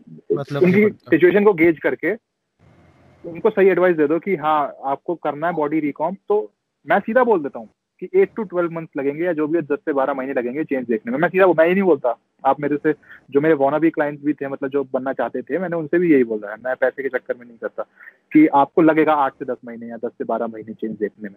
If you are okay with it you can enroll and I उनकी थिंक सिचुएशन को गेज करके हाँ। एंड आई थिंक जैसे हम सिचुएशन को गेज करके कहाँ स्टैंड कर बोलो. बोलो। सो जैसे हम बोल रहे थे कि जैसे हम कोचेस हैं तो उसकी वजह से हमारे पास थोड़ी अकाउंटेबिलिटी रहनी चाहिए। थोड़ा जितना हम हाँ ट्रांसपेरेंट है। तो क्योंकि अगर हम बोल रहे हैं कि हम आपको ये ये रिज़ल्ट दे सकते हैं हमें वो भी पता रहना हाँ। चाहिए कि हम उनको क्या रिज़ल्ट नहीं दे सकते हैं। क्योंकि हाँ. कभी कभी उन लोग के अप, मतलब जो एक्सपेक्टेशंस है दैट थ्रू द रूफ उन लोग को एक महीने में दस किलो वेट गेन करना है या फिर हाँ. मसल गेन करना है। तो कभी कभी इम्पोर्टेंट होता है कि आपको उनको समझाना भी है कि रियलिस्टिक गोल्स रखना इम्पोर्टेंट है। अगर आप लॉन्ग टर्म में देखोगे तो शॉर्ट शॉर्ट टर्म गोल्स आप बनाओगे तो उतना ज़्यादा आपकी सस्टेनेबिलिटी बढ़ेगी। ये ज़्यादा ज़रूरी है उन्हें समझाना कि आपके एक्सपेक्टेशंस आप थोड़ी सी कम रखो नेचुरली आप कर रहे हो तो। बहुत ज़रूरी है क्योंकि आगे जाके वो रिज़ल्ट नहीं देखेगा, वो मोटिवेशन लूज करके हार मानने लगेगा। फिर आपके बारे में कुछ बोले, बकवास करे, फालतू का तो वो ठीक नहीं है। आपको बदनाम करने की कोशिश करे। वो ठीक नहीं है। तो इट्स बेटर कि आप पहले ही सब कुछ सॉर्टेड लेके चलो। आप पहले ही गोल पूछ लो जो आपको एनरोल करता है क्लाइंट कि आपका गोल क्या है।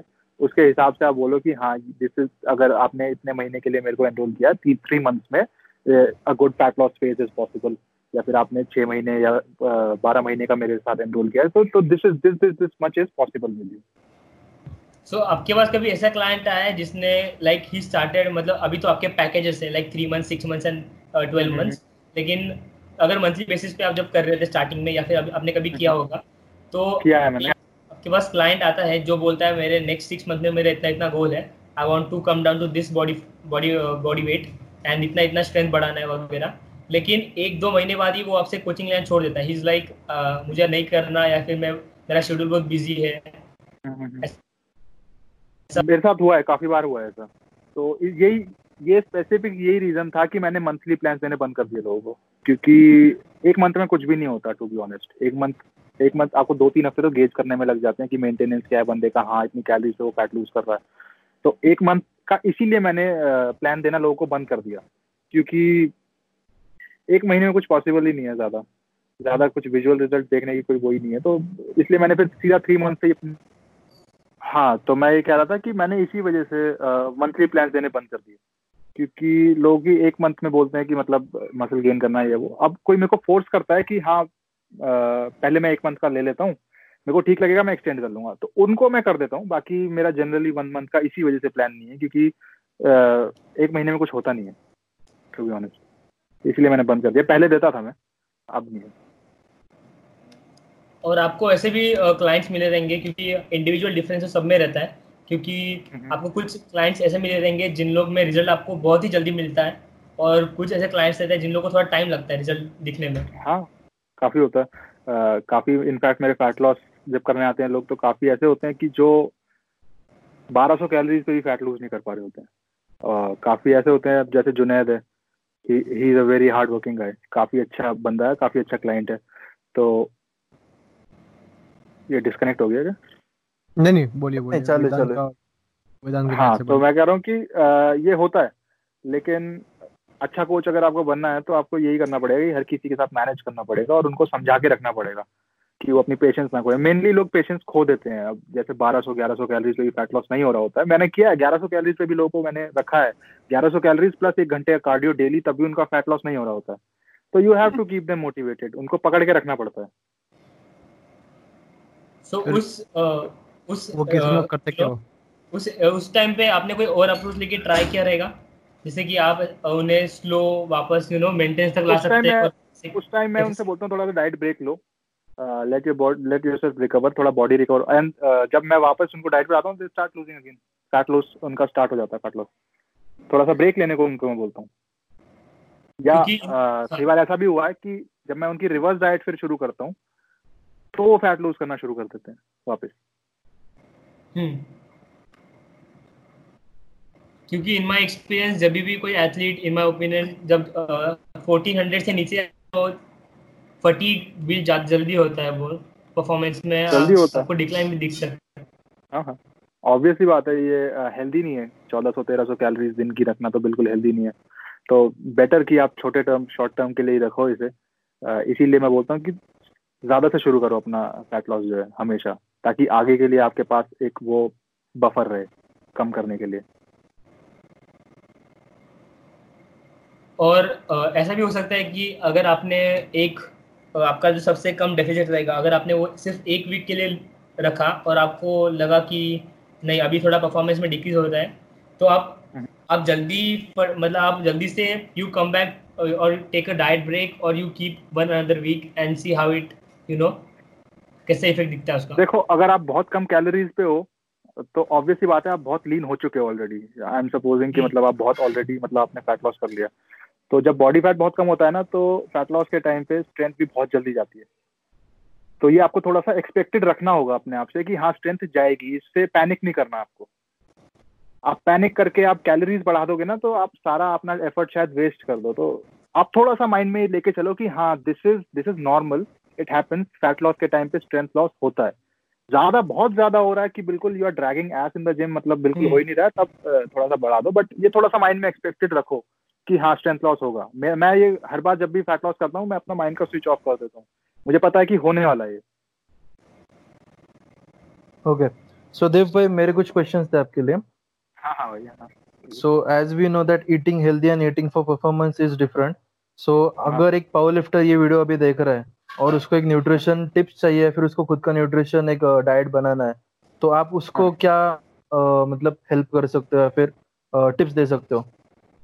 अ, उसको यार मैं तो अ, देखो बॉडी बिल्डिंग और पावर लिफ्टिंग की डाइट ऑलमोस्ट ऑलमोस्ट सेम रहती है ऑलमोस्ट क्योंकि दोनों परफॉर्मेंस के लिए करते हैं। अगर आपको इम्प्रूव करना है एज अ बॉडी बिल्डर भी तो आपको परफॉर्मेंस के लिए करना पड़ेगा। अ, बाकी फोकस मोर ऑन कार्ब्स और कार्ब्स वर्कआउट के अराउंड कार्ब्स पे ज़्यादा फोकस करो। Inter workout and post workout ठीक है ज़्यादा कार्ब लोड करके एक दिन पहले मैंने ज़्यादा बेनिफिट देखे नहीं है। मतलब थोड़े घंटे पहले सॉरी एक आध दिन पहले अगर आप ज़्यादा कार्ब लेते हो तो हाँ अगले दिन परफॉर्मेंस अच्छी होती है। लेकिन आप बिल्कुल दो घंटे पहले कार्ब्स लोड करके करोगे तो यू माइट फील ब्लोटेड तो बेसिकली कार्ब्स पे ज़्यादा रखो focus and protein bare minimum पे तो रखो कम से कम। ओके और मील प्लानिंग भी मेरे हिसाब से इम्पोर्टेंट है। जैसे आपने बताया कि कार्ब सबके वर्कआउट के पहले आप शेड्यूल करो। तो मतलब कंपटीशन डे के दिन भी और नॉर्मल ट्रेनिंग रूटीन के टाइम भी पोस्ट वर्कआउट और प्री वर्कआउट कार्ब्स लेना बहुत इंपॉर्टेंट है मुझे ऐसा लगता है पावर लिफ्टर्स के लिए too. Enhance their performance in the gym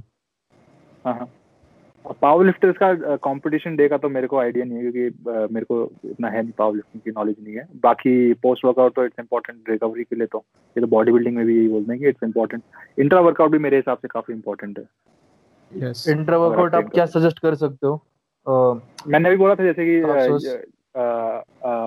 मल्टोडेक्स्ट्रिन और डेक्सट्रोज आता है जैसे कि ग्लूकोन डी हाँ ग्लूकोन डी भी पी हम्म। सकते हो आप। ओके गेटोरेड तो क्या ये बिगिनर्स बिगिनर्स के लिए भी मतलब इम्पोर्टेंट है या फिर ये एडवांस लोगों के लिए नहीं बिगिनर्स के लिए बिगिनर्स के लिए not at all important beginners तो नॉर्मल डाइट भी रखेंगे तो दे विल इंप्रूव बिगिनर्स के लिए इतना कुछ डेप्थ में जाने की ज़रूरत नहीं है इसकी। क्योंकि ये लोग बहुत मैंने देखे कि बीसीडब्ल्यूएस बहुत पीते हैं। दो दो हज़ार की BCAAs बीसीडब्ल्यूएस यार पीते हैं। BC BCAAs देखो अमीनो एसिड ही है। अगर आप अपना प्रोटीन रिक्वायरमेंट पूरा कर रहे हो तो BCAAs की कोई ज़रूरत नहीं है आपको। बाकी अगर आपको आदत है वर्कआउट के बीच में कुछ सिप करने की काफ़ी लोगों को आदत पड़ जाती है। कुछ अच्छा सिप करने की टेस्ट के लिए तो आप ले सकते हो। बाकी प्रोटीन अगर रिक्वायरमेंट आप पूरी कर रहे हो ना आप अमीनो एसिड्स पूरे ले ही रहे हो तो फिर क्या ज़रूरत है आपको? मैं लेता हूँ तो- क्योंकि मेरा मेरे को कहीं ना कहीं फील होता है कि मेरी डाइट में अभी थोड़ा प्रोटीन कम है तो मैं ले लेता हूँ। ओके और क्या आपको लगता है कि during a cut BCWS can help you it depends कि अगर आपकी डाइट में प्रोटीन कम है तो it can definitely help you अगर आप जितना रिकमेंडेड है उतना ले रहे हो तो uh, लेना नुकसान नहीं करेगा और ज़्यादा और लेना फ़ायदा भी नहीं करेगा ज़्यादा टू बी ऑनेस्ट और ये बीसीडब्ल्यूएस क्रेविंग मिटाने के लिए भी हेल्प कर सकता है ना? फ्लेवर तो होता ही है उसमें आप अपनी पसंद का फ्लेवर ले लो काफ़ी अच्छे अच्छे फ्लेवर्स में आता है blue raspberry green apple orange. Pine तो अगर कुछ इस टाइप की क्रेविंग हो रही है तो you can make a good अच्छी मॉकटेल टाइप की बर्फ़ वर्फ डाल के अच्छा लगता है। ओके सो गाइस आपके पास कोई और न्यूट्रिशन क्वेश्चंस है क्या? बट आई स्टिल सजेस्ट कि आप बीसीडब्ल्यू में इन्वेस्ट करने से पहले होल फ़ूड या फिर वे प्रोटीन में इन्वेस्ट करें क्योंकि अगर आपको बेटर कि आप हाँ। इट्स बेटर कि आप वे प्रोटीन में इन्वेस्ट करो आप क्रिएटिन में और कैफीन में। ये बेस्ट मेरे हिसाब से ये these three are what you need आप ज़्यादा से ज़्यादा आप सिट्रोलिन ऐड कर लो अगर आपको थोड़ा सा। एक्स्ट्रा पंप टाइप का चाहिए। बाकी एक कैफीन हाँ कैफीन क्रिएटिन और वे में अगर आप पैसा ज़्यादा लगाओगे एक बीसी डबल ए का डब्बा लेने से अच्छा आप ज़्यादा वे प्रोटीन खरीद लोगे तो it's better and I think एक मिसकंसेप्शन है सिट्रुलिन और एलार्जिनिन के बीच में। हम्म। दोनों आई थिंक सिट्रुलिन जब बॉडी में जाता है तो I think it converts to L arginine और समथिंग इज़ इट राइट और एम आई रॉन्ग नहीं इट्स राइट परफेक्टली राइट लेकिन एलार्जिनिन के भी अपने बेनिफिट्स यार मैंने तो देखे हैं टू बी ऑनेस्ट जब मैंने यूज़ किया था। लेकिन सिट्रोलिन के भी अपने बेनिफिट्स हैं। तो बेटर सिट्रोलिन ही है दोनों में से। सिट्रोलिन वाले बाकी काफ़ी लोग काफ़ी लोग बीट रूट जूस लेते हैं वो क्योंकि उसमें सिट्रोलिन होता है नेचुरली वर्कआउट से पहले। यस हाँ। और वो मस्कुलरिटी में भी हेल्प करता है ना शायद?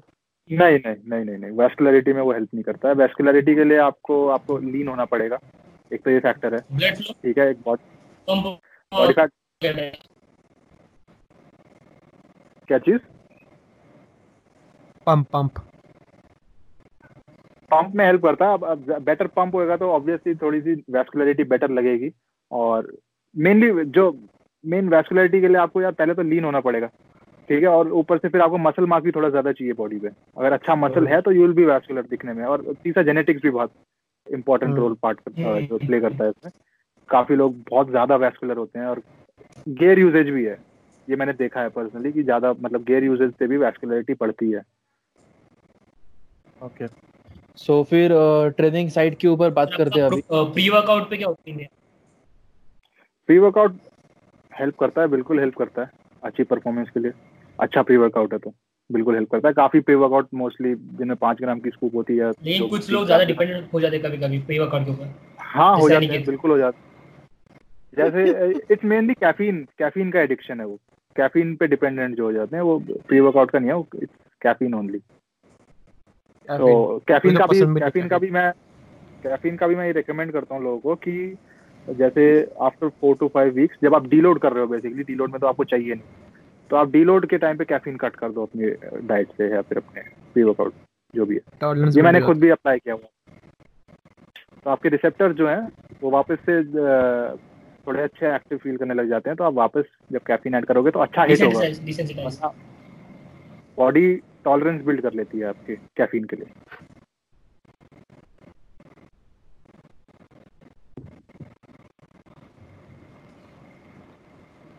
हेलो आवाज़ आ रही है मेरी? आप लोग को वीडियो फ्री छोड़ दोगे आप लोग का? हाँ, आ रही है। हाँ perfect perfect I think lag हो रहा है एकदम नहीं बराबर है। तेरा लैग हो रहा है वेदांत तेरा तेरा का नेट शायद तू वेदांत तेरा वीडियो बंद कर दे भाई। तेरा बहुत लैग हो रहा है। सॉरी देव यहाँ पे तो सा वीडियो का इश्यूज़ है। नहीं, नहीं, कोई ओके तो अनिकेत एनी क्वेश्चंस हाँ मुझे एक दो क्वेश्चंस थे। मतलब ये जो हाफ़ नाटी लोग है ना। हाँ हाँ। हाफ़ नाटी लोग होते हैं ना मतलब जो दिखते हैं मतलब रॉइड्स पे है पर वो लोग रॉइड्स पे हाँ। नहीं होते। उनका उनका जैसे नहीं, नहीं, ये हो। गया।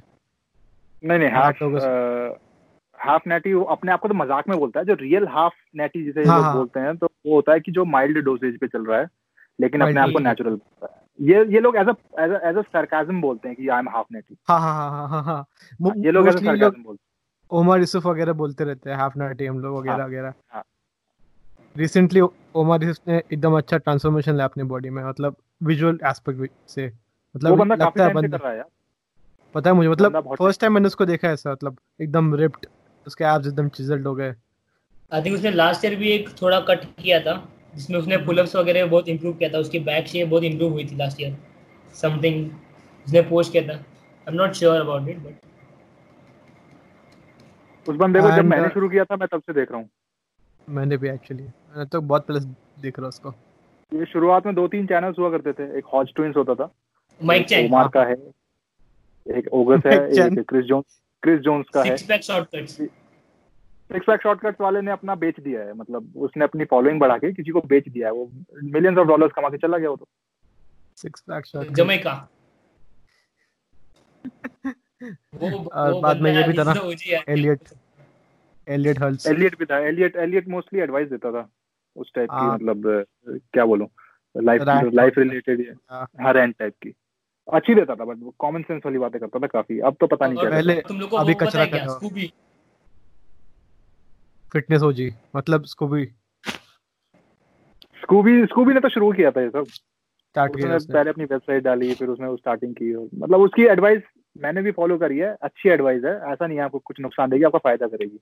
एडवाइस कोई एलन है। ट्रायल को फॉलो करते या नहीं? किसको? एलन थ्राल की एलन- थ्राल की मैंने वीडियो देखी है उसकी मैंने लो बार स्क्वाट की वीडियो देखी थी मैंने सीखा उसी से था कि लो बार स्क्वाट कैसे करते हैं। उससे सीखा था और लेन नॉटन की मैंने वीडियो देखी थी और उसको और- करते सीखा था। इसके ऊपर भाई मुझे क्वेश्चन है। हाँ हाँ। आपकी एक पोस्ट में मैंने देखा कि आपने मेंशन किया कि आपको हाई बार करने से आपका मतलब बॉडी स्ट्रक्चर उसके लिए बना नहीं है। हाँ। तो आप बीइंग अ बॉडी बिल्डर आप लो बार स्क्वाट्स के ऊपर फोकस करते हो and that. Too helps you build your core तो इसके ऊपर Uh, आप थोड़ा बात कर सकते हो।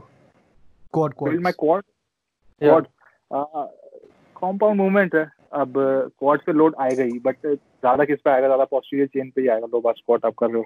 ग्लूट्स पे ज़्यादा आएगा but it's the best that I can do मेरे लिए मतलब यही मैं कर सकता हूँ तो यही मैं करता हूँ इसीलिए क्योंकि मैं कुछ और हाई बार में ट्राई करता हूँ ना तो एक तो मेरी अपर बैक टाइट नहीं रह पाती मतलब हिलती रहती है बार मेरे से। हम्म। और दूसरी बात मेरी लोअर बैक में मेरे को मतलब स्ट्रेन पड़ता है। मतलब जैसे मैं कितना भी कोर ब्रेसिंग कर लूँ लेकिन जब नीचे आता हूँ स्ट्रेन पड़ता है। और हाई बार में एक मेरी दिक्कत ये है कि एंकल में इतनी मोबिलिटी है नहीं तो मेरी नीज आगे जा नहीं पाती। तो पूरा बिगड़ जाता है। जैसे मैं नीचे बैठता हूँ ना सारा बिगड़ जाता है। अगर मैं अपनी हील थोड़ी सी एलिवेटेड रख लूँ फिर मेरे को कोई प्रॉब्लम नहीं है। बहुत लोग वो बेसिकली क्यों होता है क्योंकि आपका part directly over your spine होता है और कंप्रेशन बहुत ज़्यादा बढ़ जाता है। वो कंप्रेशन होने लग जाती है। फिर बहुत ज़्यादा स्ट्रेन पड़ता है। वो राउंड होने लग जाती है फिर। तो इसलिए अपराइट भी नहीं रह पाता। बॉडी आगे गिरती है। तो लो बार मैं इसीलिए करता हूँ क्योंकि it is the only thing I can do low bar goblet squats हो गया फ्रंट स्क्वाट्स में कर लेता हूँ front squats I can do तो हाई बार मैं इसीलिए नहीं करता तो यही है हाई बार का बाकी if you want to build your quads तो your better है। least favorite? which is your least least Exercises. favorite lower body movement?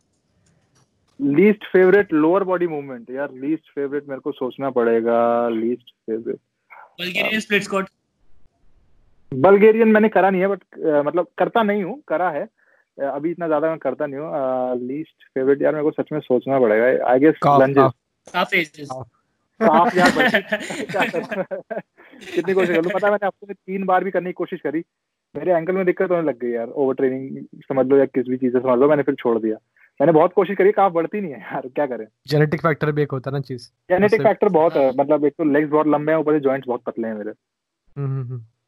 उससे होता है उसका अप्रोच भी थोड़ा अलग है क्योंकि आपको उसमें भी type two type one and type two muscle fibres है ना तो आपको एक मसल के लिए शॉर्ट अमाउंट ऑफ़ रेप्स चाहिए और कुछ दूसरे मसल के लिए आपको ज़्यादा ये चाहिए रेप्स चाहिए लाइक ट्वेंटी नहीं ट्वेंटी ऐसा नहीं है कुछ दिन पहले लेन नॉटन ने वीडियो डाली थी कि अच्छा। ऐसा नहीं है कि आप फास्ट ट्विच मसल फाइबर या स्लो ट्विच मसल फाइबर को एक एक रेप रेंज के थ्रू या कुछ टारगेट कर सकते हो बेसिकली उसका कहने का मतलब क्या था कि आप हायर रेप्स जब करते हो हम्म। तो शुरुआत में आपके slow twitch muscle fibre move करते हैं ठीक है?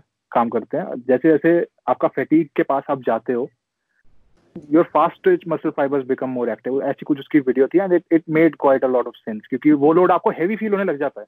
वर्कआउट के एंड के टाइम रेप रेंजेस जब आप लास्ट की कुछ दो तीन रेप निकाल रहे होते हो तो it it starts to feel heavy तो आपके उस टाइप के मसल फाइबर्स फिर एक्टिव होने लग जाते हैं। फिटिक So, बिल्डअप सो अगर आपके पास कोई बॉडी बिल्डिंग एथलीट है तो आप उसकी कॉर्ड डेवलपमेंट आई सॉरी उसकी काफ डेवलपमेंट में आप कैसे फोकस करोगे? यार काफ डेवलपमेंट तो मैं बोलूँगा कि फ्रीक्वेंसी बहुत इंपॉर्टेंट है और सारी रेप रेंज मतलब हैवी से हैवी भी पाँच से आठ भी और बीस से पच्चीस भी रेप रेंज करनी हम्म। चाहिए। ओवरलोड तो है ही वो तो सारे प्रिंसिपल से ऊपर ही है कि ओवरलोड करना बहुत ज़रूरी है। हम्म। तो फ्रीक्वेंसी मैं बोलूँगा कि calf last time last week ही शायद से जतिन भाई आए थे। हाँ हाँ। सॉरी हाँ। वेदन बोलना।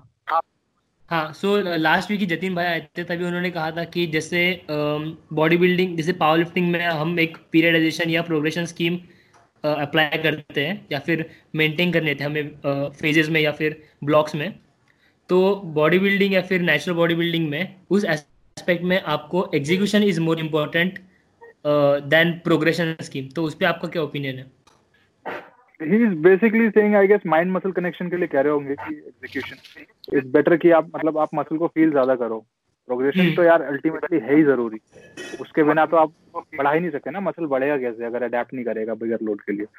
एग्जीक्यूशन से I guess he means better mind muscle connection या बेटर ओवरऑल फॉर्म कि आप काफ काफ रेज कर तो रहे हो लेकिन काफ में। फील हो रहा है या फिर आपको हील पे फील हो रहा है? कहाँ फील हो रहा है? आई गेस ये कहने का मतलब था जहाँ तक मेरी समझ जाती है। एग्जीक्यूशन यस माइट बी क्योंकि काफ रेस का भी एक टेक्निक होता है you have to go slow and full contraction at the top calf raises के लिए uh, अगर आप एक नॉर्मल सरफेस uh, जो है प्लेन सरफेस पे कर रहे हो तो बॉडी से पीछे अगर हील्स रहेंगी तो काफ पे स्ट्रेच ज़्यादा पड़ेगा। ये आप ट्राई करना अगर आप जो बाहर का पाथ है बाहर के पाथ से अगर आपका पैर पीछे है। तो आप ये नॉर्मल काफ की स्ट्रेचिंग में भी लोग करते हैं तो आपकी काफ पे स्ट्रेच ज़्यादा पड़ेगा। मोमेंटम वहाँ बढ़ जाएगा बेसिकली हाँ। मोमेंटम या तो तो नॉर्मल अगर आप नॉर्मल सर जो काफ रेजेस वाली मशीन वगैरह होती है उस पर तो ऑटोमेटिकली आना ही है लेकिन आप प्लेन सरफेस पे कर रहे हो तो थोड़े से पैर अपने पीछे ले जाओ। स्ट्रेच ज़्यादा आएगा। माइंड मसल कनेक्शन तो आप समझा ही नहीं सकते। वो तो आपको फील ही करना पड़ेगा। Yes hmm. है। और एक और बार मैंने नोटिस किया मतलब जो फुटबॉल लोग खेलते हैं एथलीट्स वगैरह जो होते हैं स्पेशली उनके काफ बहुत यूज़ होते हैं। मैंने नोटिस किया बहुत लोग में। तो यही है फ्रीक्वेंसी भी काफ क्या है आप पूरे दिन अपने काफ से स्टैंड करते हो? तो काफ हम्म। की फ्रीक्वेंसी ज़्यादा करने का मतलब कि ज़्यादा उन्हें ट्रेन करो क्योंकि they are already use to a lot of volume आप चलते फिरते हो उन्हीं पे स्टैंड करते हो तो आई गेस फुटबॉलर्स का भी यही रीजन है कि वो they are over training over training बोल लो या ज़्यादा ज़्यादा यूज़ कर रहे हैं ये बोल लो कि काफ वैसे भी they are use to they are use to a lot of मतलब स्ट्रेन समझ लो या फिर वर्क जब आप कहीं चलते फिरते हो आपकी काफ भी काम कर ही रही है तो उन पे वैसे ही लोड रहता है। तो ऐसा नहीं है कि आप हफ़्ते में एक बार ट्रेन करो तो इट्स बेटर कि ज़्यादा वॉल्यूम हो ज़्यादा फ्रीक्वेंसी हो। सो देव भाई मुझे क्वेश्चन था इधर। मतलब एक मैं ऐड। करना चाहता हूँ उस पे। आपने अभी बोला कि माइंड मसल कनेक्शन हम सिखा नहीं सकते। लेकिन अ, मुझे ऐसा लगता है कि हम उसे अ, मतलब ऑप्टिमाइज कर सकते हैं ना। लाइक Optimize- जो टच थेरेपी रहती है कि अगर आपको बाइसेप फील नहीं हो रहा या फिर काफ फील नहीं हो रहा so you can touch that muscle and you can contract so that आपका उधर माइंड मसल कनेक्शन और नहीं, यस नहीं, आप बोलो। हेलो यस देव हाँ बोलो बोलो बोलो।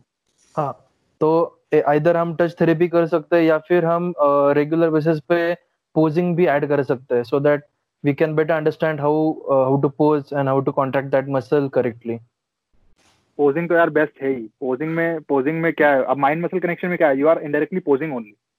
आप पोजिंग ही कर रहे हो। माइंड मसल कनेक्शन जब जैसे आप बाइसेप कर्ल कर रहे हो तो आप स्क्वीज ही कर रहे हो बाइसेप को। आप लैट्स के लिए कोई वर्कआउट कर रहे हो तो लैट्स को ही स्क्वीज कर रहे हो। पोजिंग में भी आप जब तक अपनी मसल को बेटर दिखाओगे कैसे? आपको कॉन्ट्रैक्ट करना आना चाहिए ना? आपको वही मसल यूज़। करना आना चाहिए। तो पोजिंग तो पोजिंग हेल्प्स अ लॉट क्योंकि काफ़ी लोग मैं अपना पर्सनल एक्सपीरियंस बताता हूँ काफ़ी लोग लीन हो जाते हैं लेकिन उन्हें एब्स फ्लेक्स करने नहीं आते। तो उनको मैं ये रेकमेंड करता हूँ कि पोजिंग करो स्टार्ट पोजिंग और ये मेरे क्लाइंट के साथ काफ़ी हुआ है कि वो लीन हो गए हैं उनके एब्स नॉर्मली दिख रहे हैं लेकिन जब वो फ्लेक्स करते हैं उनको फ्लेक्सिंग ही नहीं आती उनकी। That is where mind muscle connection comes in कि मतलब आपको वो फ्लेक्स करना आना चाहिए ना muscle it is basically flexing only mind muscle connection और मुझे तो लगता है उनको कि माइंड मसल कनेक्शन का। हेलो हाँ देव भैया बोलिए। मैं उनको यही बोलता हूँ कि अगर आपको नहीं हो रहा है तो आप रोज पोजिंग करोगे और रोज मेरे को वीडियो भेजोगे। ये मैंने किया ये मैंने जुनैद के साथ भी किया है। ये मैंने काफ़ी क्लाइंट के साथ किया है कि आप पोजिंग करोगे और रोज मेरे को वीडियो भेजोगे। And they gradually improve right और मुझे लगता है कि माइंड मसल कनेक्शन का सबसे मतलब ज़्यादा सीन है ना लड़कियों के साथ होता है क्योंकि उनको मसल फील नहीं फील ही नहीं होता है। कि वो एक्चुअली कौन से मसल को ट्रेन कर रहे हैं। तो आई फील कि इधर ये टच थेरेपी हेल्प कर सकते हैं। हाँ इधर टच थेरेपी भी हेल्प कर सकती है। उनकी मूवमेंट्स में थोड़े से ट्विक्स कर दो। उनकी बॉडी के। अकॉर्डिंग जो भी है। बेटर एग्जीक्यूशन बेसिकली क्या होता है? बेटर एग्जीक्यूशन यही तो होता है कि आप मसल पे बेटर लोड डाल रहे हो। बराबर। बॉडी बिल्डिंग लैंग्वेज में। हम्म, तो अगर आप बेटर एग्जीक्यूशन करोगे तो मसल पे लोड बढ़ेगा तो मसल में पंप भी फील होगा सब कुछ फील होगा तो यही है कि आप उनकी मूवमेंट्स में उनकी बॉडी के अकॉर्डिंग ट्विक्स कर दो ताकि उन्हें वहाँ पे ज़्यादा बर्न फील हो या ज़्यादा लोड फील हो भैया मुझे आपसे ये पूछना था कि आपके अकॉर्डिंग लोअर बॉडी ट्रेन करने का इम्पोर्टेंस क्या है क्योंकि अगर आप देखोगे जो टीनेजर्स ज्वाइन करते हैं जिम मोस्टली तो हम्म। उन्हें सिर्फ़ तीन चीज़ें करनी रहती है वो है चेस्ट बाइसेप और एब्स। उसके सिवाय कोई टारगेट करते नहीं और, और आई थिंक जो मोस्टली 90% परसेंट ऑफ़ बिगिनर्स रहते हैं वो लोग तो यही करते हैं। हम्म। तो उनको आप समझाओगे कैसे? लोअर बॉडी ट्रेन करने का मैं बताता हूँ एडवांटेज क्या है? एक तो एस्थेटिक अपील भी है कि हम्म। मतलब आप जीन्स वीन्स पहनते हो तो ऊपर से तो ठीक है नीचे से सूखा हुआ लगता है सब कुछ।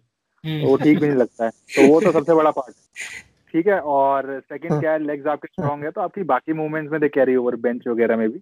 They carry over to Dev तो अ, ऊपर से it's half of your body ठीक है? अगर आपकी वहाँ पे मसल है तो you are able to eat more calories you are able to stay leaner ज़्यादा कैलोरीज खाते हुए क्योंकि आपकी बॉडी में मसल बहुत ज़्यादा है। तो लोग सोचते हैं कि यार इतनी ज़्यादा कैलोरीज खाने के बाद भी बंदा लीन कैसे यार उसकी बॉडी में मसल बहुत ज़्यादा है बात ये हम्म। तो जितनी ज़्यादा आप मसल कैरी करोगे उतनी ज़्यादा आप कैलोरीज बर्न करोगे तो तो आप ज़्यादा जल्दी फैट गेन भी नहीं करोगे और आपको फैट लॉस के लिए भी ज़्यादा कट नहीं करना पड़ेगा। अगर आपकी बॉडी में अच्छी खासी मसल है हम्म। तो ये एडवांटेज है ये एडवांटेजेस हैं कि आप काफ़ी चीज़ों में हेल्प करेगा ये। एंड uh, आपको उस स्टेटमेंट के बारे में क्या लगता है जहाँ पर बोलते हैं कि doing lower body movements like squat और deadlift increases testosterone is it true और is just a false fact not even a false fact false statement for a short period of time workout के बाद I guess it is true but long term में I don't think so it is true मेरे को लगता नहीं है। I guess ये बस मिथ है ये लोग को मोटिवेट करने के लिए कि भाई लेग्स ट्रेन करो। हाँ वो मोटिवेट ठीक है अच्छा है मतलब अगर ये किसी को मोटिवेट ही करता है वर्कआउट करने के लिए तो अच्छी बात है लेग्स वर्कआउट करने के लिए मोटिवेट करता है। क्योंकि मैंने ऐसे बहुत लोग देखे जो बस ये ये स्पेसिफिक चीज़ के लिए वर्कआउट करते हैं कि भाई टेस्ट हाँ, बढ़ाना है टेस्ट मेन एडवांटेज यही है कि आपकी बॉडी आप ज़्यादा मसल कैरी करोगे तो आप ज़्यादा खा सकते हो ज़्यादा कैलोरीज खा सकते हो आपकी बॉडी अच्छी दिखेगी एस्थेटिक अपील आएगी। सो so, जैसे हम लोग ने अभी आपने मोटिवेशन को मेंशन ही कर दिया है तो आप पहले हमें बताएँ कि आपका जिम स्टार्ट करने का मोटिवेशन क्या था और कैसे लॉन्ग रन में लोग मोटिवेशन इंकलकेट कर सकते हैं जिसकी वजह से उनकी जो हेल्दी लाइफस्टाइल है वो ना छूटे। अह, यार मेरा तो स्टार्ट करने का मोटिवेशन यही था पहले मैं बहुत मोटा था। मेरे को पतला होना था पहले तो। स्कूल में हम्म। बहुत मोटा था आई वाज वेरी फैट तो जब पतला हुआ देन जिम ज्वाइन करी एंड जिम ज्वाइन करने के बाद फिर मेरे को लगा यार मसल बिल्ड करते हैं। मतलब अच्छी फिजिक हो कि मतलब टी शर्ट वी शर्ट तब तो यही था कि T shirt V shirt fit आ जाए बाजुओं पे से अच्छी लगे। तो करने लगा तो तो ये एडिक्शन हो गई यार मतलब अच्छा लगने लगा मेरे को कि मतलब gaining strength and all that तो मोटिवेशन का यही है कि इफ़ यू कीप इम्प्रूविंग अगर आप इम्प्रूव करना मत छोड़ो तो आप मोटिवेटेड रहोगे। अब काफ़ी लोग एक्सपेक्टेशन स्ट्रेट रखनी अपनी बहुत ज़रूरी है। अगर आपकी एक्सपेक्टेशन ही हिली पड़ी हैं तो आप अ, आप चाहोगे कि एक साथ मैं बड़ा भी हो जाऊँ श्रेडेड भी हो जाऊँ सब कुछ हो जाऊँ तो आप कहीं नहीं जा पाओगे और आप छोड़ दोगे। हम्म। तो इट्स बेटर कि आप अपनी एक्सपेक्टेड एक्सपेक्टेशंस पहले ठीक रखो कि हाँ मेरा अभी के लिए ये गोल है और मैं इम्प्रूव करता रहूँगा तो मोटिवेशन बनी रहती है। अगर मैं पी आर हिट कर रहा हूँ मोटिवेशन बनी रहती है। If I am losing fat अगर मैं लीन होता जा रहा हूँ तो अपने आप अपने आप को देख के मोटिवेशन बनी रहती है शीशे में। अगर आप एक्सपेक्टेशन हाई रख के ये सोचते हो कि हाँ अब मैंने जिम ज्वाइन कर लिया अब तो मैं मसल भी गेन करूँगा फैट लॉस करूँगा इतना बड़ा बाइसेप्स कर लूँगा और श्रेडेड हो जाऊँगा। करने की कोशिश कोशिश करते हैं सब कुछ कर कुछ नहीं पाते इस वजह से और काफ़ी लोग मैंने ऐसे देखे हैं वो छोड़ देते हैं फिर।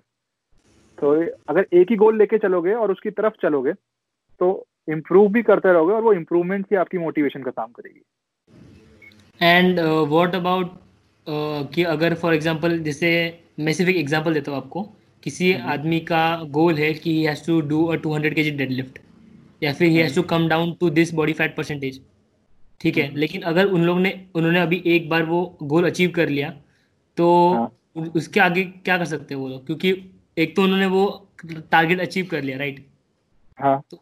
आगे बा- आगे उनके पास कोई स्टेप नहीं रहता क्लाइम करने के लिए। तो तभी सिनारियो में क्या कर सकते हैं? तो they just want to maintain मतलब।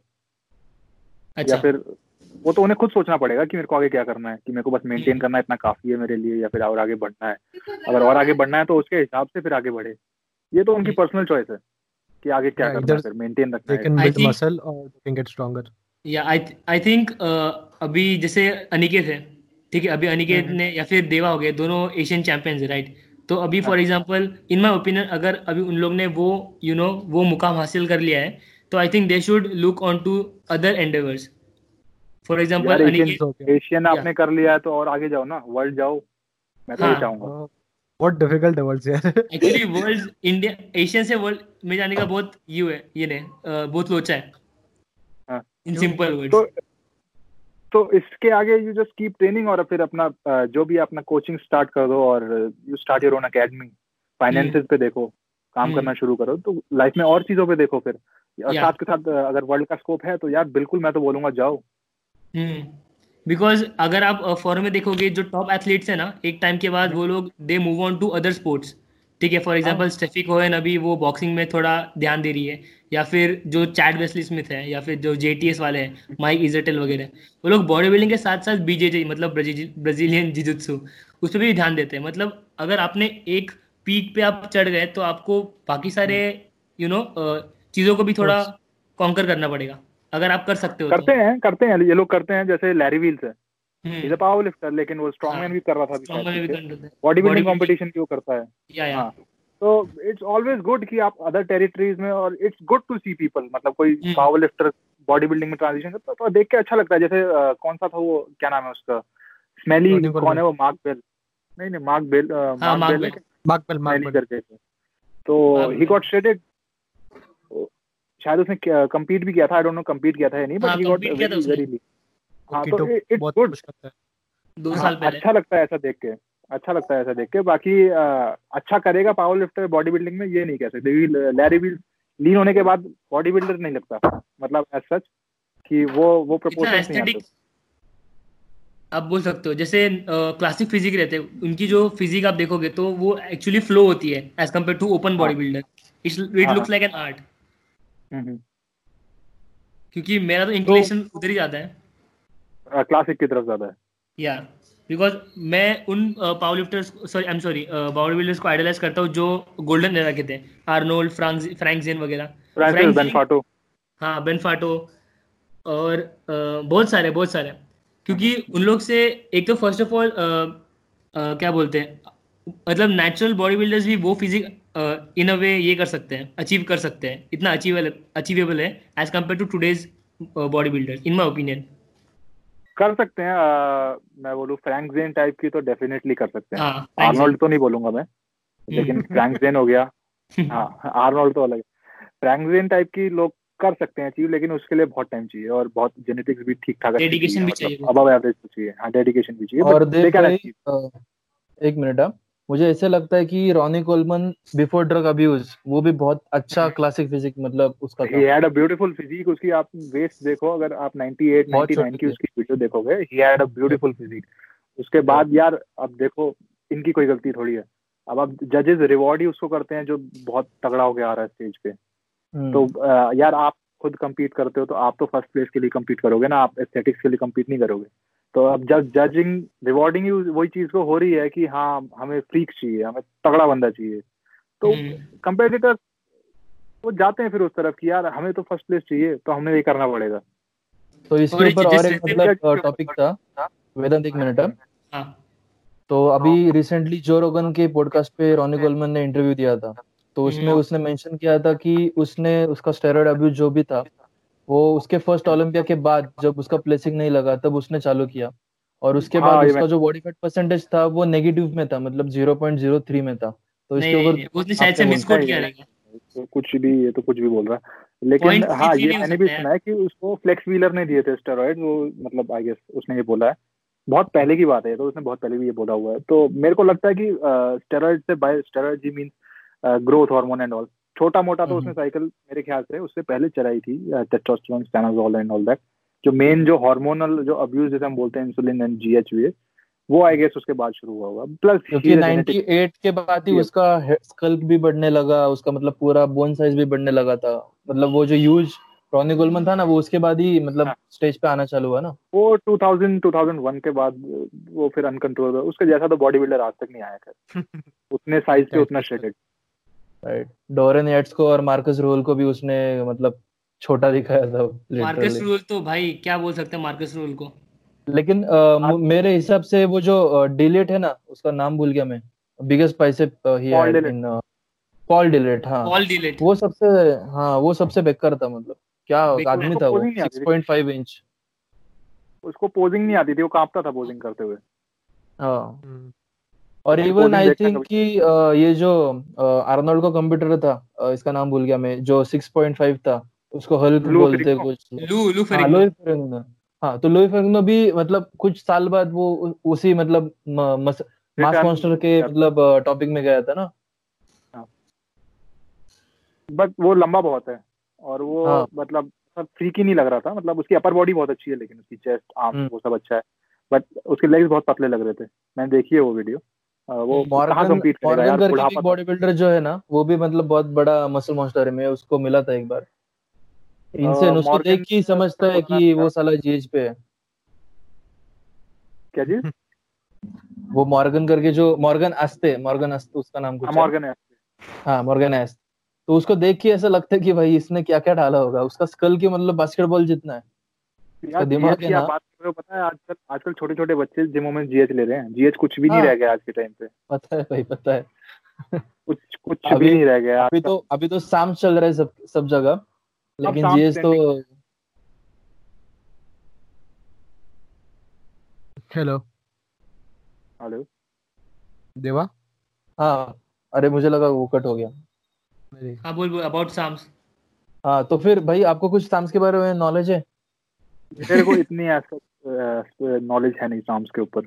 बट इतना ही है कि हाँ इतना मेरे को पता है कि ऑल्टर करता है वो हार्मोन लेवल्स को तो इट्स नॉट गुड हाँ बहुत सप्रेसिव है बाकी लोग क्लेम करते हैं कि हाँ विदाउट साइड इफेक्ट्स है स्टेरॉइड जैसे रिज़ल्ट है आई डोंट एक्चुअली मेरे काफ़ी लोग दो तीन दोस्त थे दो तीन दोस्त थे जिन्होंने मतलब साम्स यूज़ किया था और टेस्टोस्टेरोन हम्म। सप्रेशन बहुत ज़्यादा है उनका। मतलब लेगेंड्रॉल और ऑस्ट्रिन का मतलब बहुत है।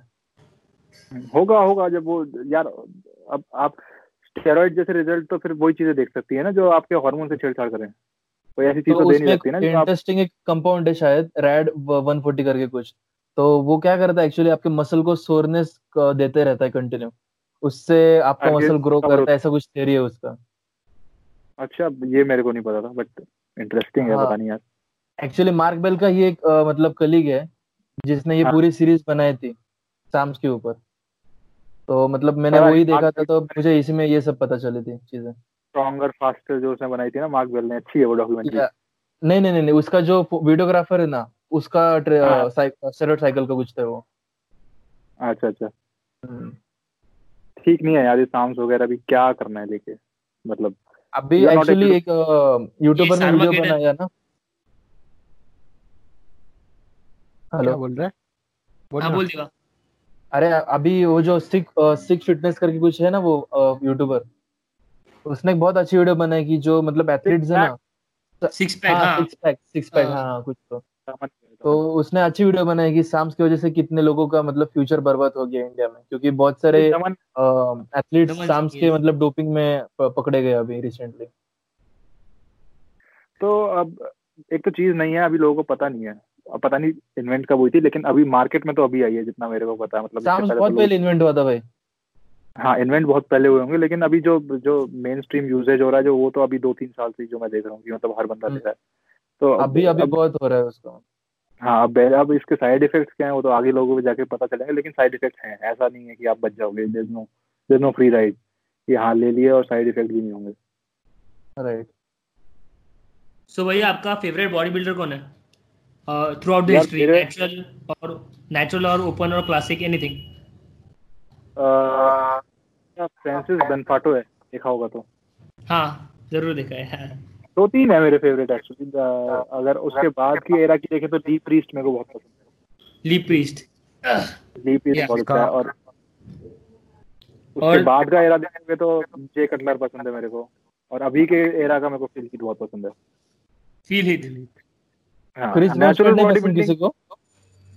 कौन? क्रिस बमस्टेड क्रिस बमस्टेड या क्रिस बमस्टेड की फिजिक पता मेरे हिसाब से ज़्यादा अच्छी फ्लो करती नहीं है उससे बेटर हैं लोग। मतलब फ्लो उसका जो है थोड़ा सा ब्लॉकी टाइप का है। मेरे हिसाब से मैं कोई जज हूँ नहीं बट मेरी हाँ। जो सब्जेक्टिव है यार तो बमस्टेड वैसे अच्छी फिजिक है बहुत ब्यूटीफुल फिजिक है लेकिन उससे बेटर क्लासिक कंपेटिटर्स हैं। ओके और एक है शायद से ब्रियोन मा करके उसका जो यूज़र आईडी है। वो ब्रियोन वो है। लियोन एंसली नाम है उसका वो पूरा शायद। चैंपियन था मेरे ख्याल से लास्ट लास्ट ईयर वो चैंपियन था। हाँ दो दो अच्छा। साल चैंपियन था वो क्लासिक फिजिक का। अभी हाँ इस साल क्रिस बमस्टेड हो गया। नहीं दो तीन और हैं मतलब एक एक मिस्टर प्रॉपर करके पता नहीं उसका असली नाम मेरे को नहीं पता क्या है बट हाँ दो तीन उसको और हैं अच्छे हैं। इसने किया था प्रोमोट हाँ तो दो तीन और अच्छे अच्छे हैं। क्लासिक फिजिक क्लासिक फिजिक मतलब जाने वाला है आगे काफ़ी आगे जाने वाला है। इंडिया में तो यार इंडिया में क्या हो रहा है? इंडिया में तो क्लासिक फिजिक के नाम पे तो मज़ाक हो रहा है। मतलब बॉडी बिल्डर्स ही उतर रहे हैं क्लासिक फिजिक में। राइट देखा है मैंने बहुत। पोजिंग लेकिन जैसे आपने बोला ना शो में। हाँ हाँ बोलो। आपने जैसे बोला कि श्रेडेड राजेश भी मतलब अ, मुझे ऐसा लगता है कि वो क्लासिक फिजिक के लिए अप्रोप्रिएट है। मतलब मुझे इतना थोड़ा तो बारह हाँ। हाँ। बोलो बोलो। थोड़ा सा लंबा है टॉर्सो थोड़ा सा हाँ। लंबा है उसका लेग्स थोड़े छोटे हैं मतलब लंबाई में। तो वो उसका थोड़ा सा फ्लो ऑफ़ कर देते हैं। बाकी उसकी फिजिक बहुत अच्छी है। फिजिक बहुत प्यारी है। ओके। और मुझे ऐसा लगता है कि उसके तुम लोग के सबसे है? फ्रीकियस्ट क्या चीज़? एक मिनट है वेदांत। मुझे हाँ, ऐसा लगता है कि उसका जो लेग्स है ना वो बहुत फ्रीकियस्ट है मतलब अभी इंडस्ट्री में। उसकी sweep- और बहुत बहुत डेंजर है। एक सेकंड होल्ड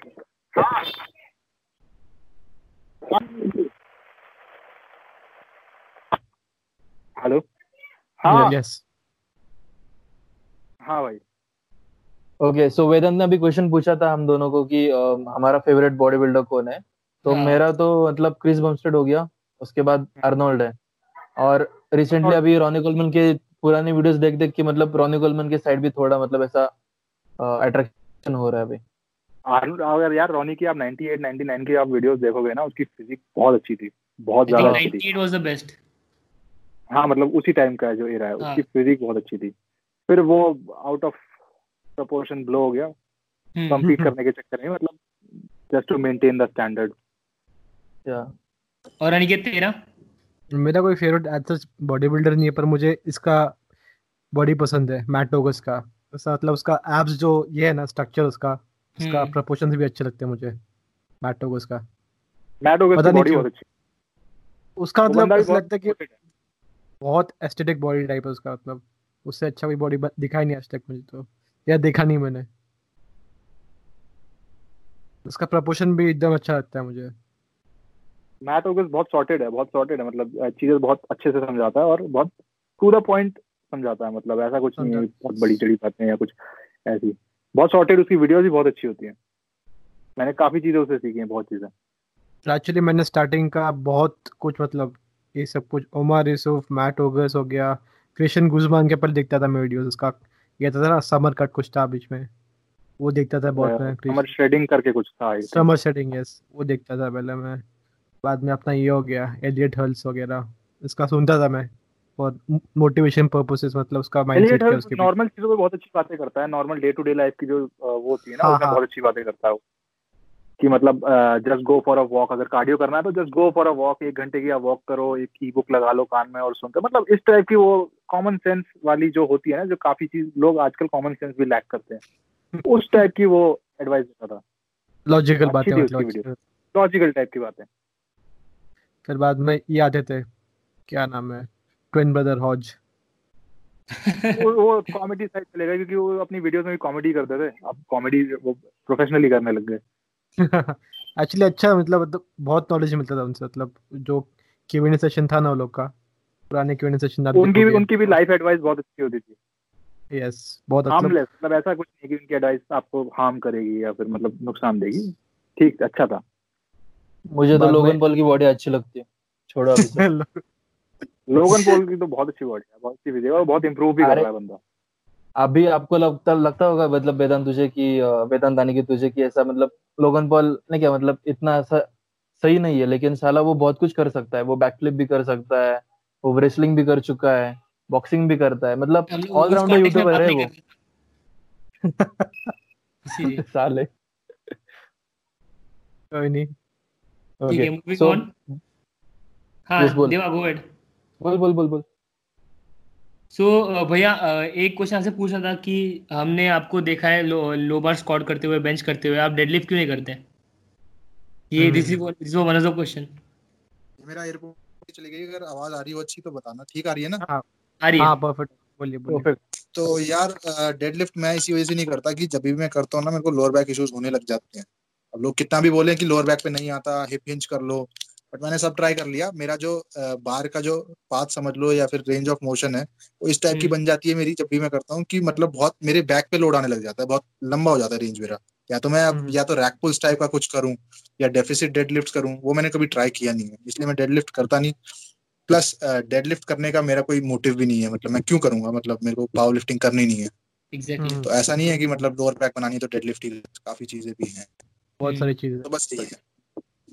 इससे लोअर बैक में इसीलिए नहीं बात कर रहे हैं तो जो हमें क्रिसमस ट्री दिखता है लो बैक में जो लैट्स कॉन्ट्रैक्ट हाँ। करके और इलेक्टर स्पाइन बिल्ड करके तो उसके पीछे का मतलब क्या फिलोसफी किसको कैसे बिल्ड कर सकते हैं वो?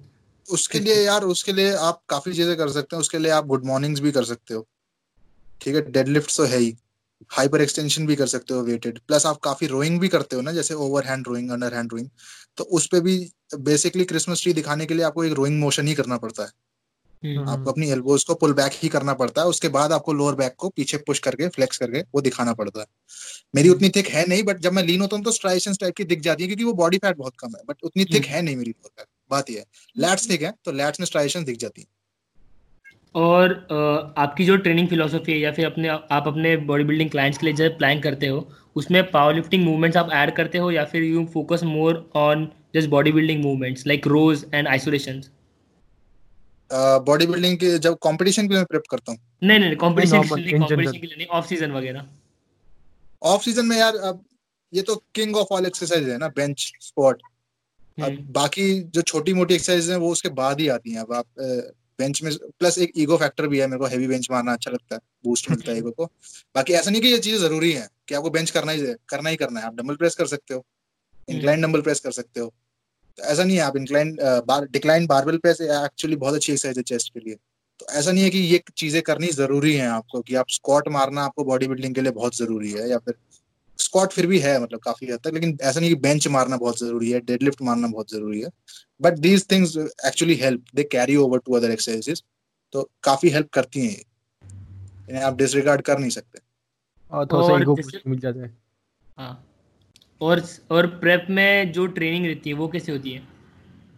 प्रेप में मेरी ट्रेनिंग ऑलमोस्ट सेम ही रहती है जो मतलब गेन की टाइम रहती है बट ये है प्रेप के टाइम पे मैं थोड़ा सा स्केल बैक कर देता हूँ मतलब फेलियर थोड़ा सा कम पुश करता हूँ अपने आप को और अ, मतलब आरपी जिसे बोलते हैं आरपी ज़्यादा ज़्यादा मैक्सिमम तक मैं पुश करता नहीं हूँ थोड़ी सी मैं कट कर देता हूँ इंटेंसिटी और आई मेक श्योर कि थोड़ा वर्कआउट भी थोड़े कम ड्यूरेशन का हो। मसल मेंटेन करने पे मेरा मेन फोकस रहता है। Rather than burning calories so आपको जो ट्रेनिंग ड्यूरेशन का टाइम है उससे कुछ आपको कोरिलेशन लगता है ट्रेनिंग पे या फिर मसल एमपीएस पे?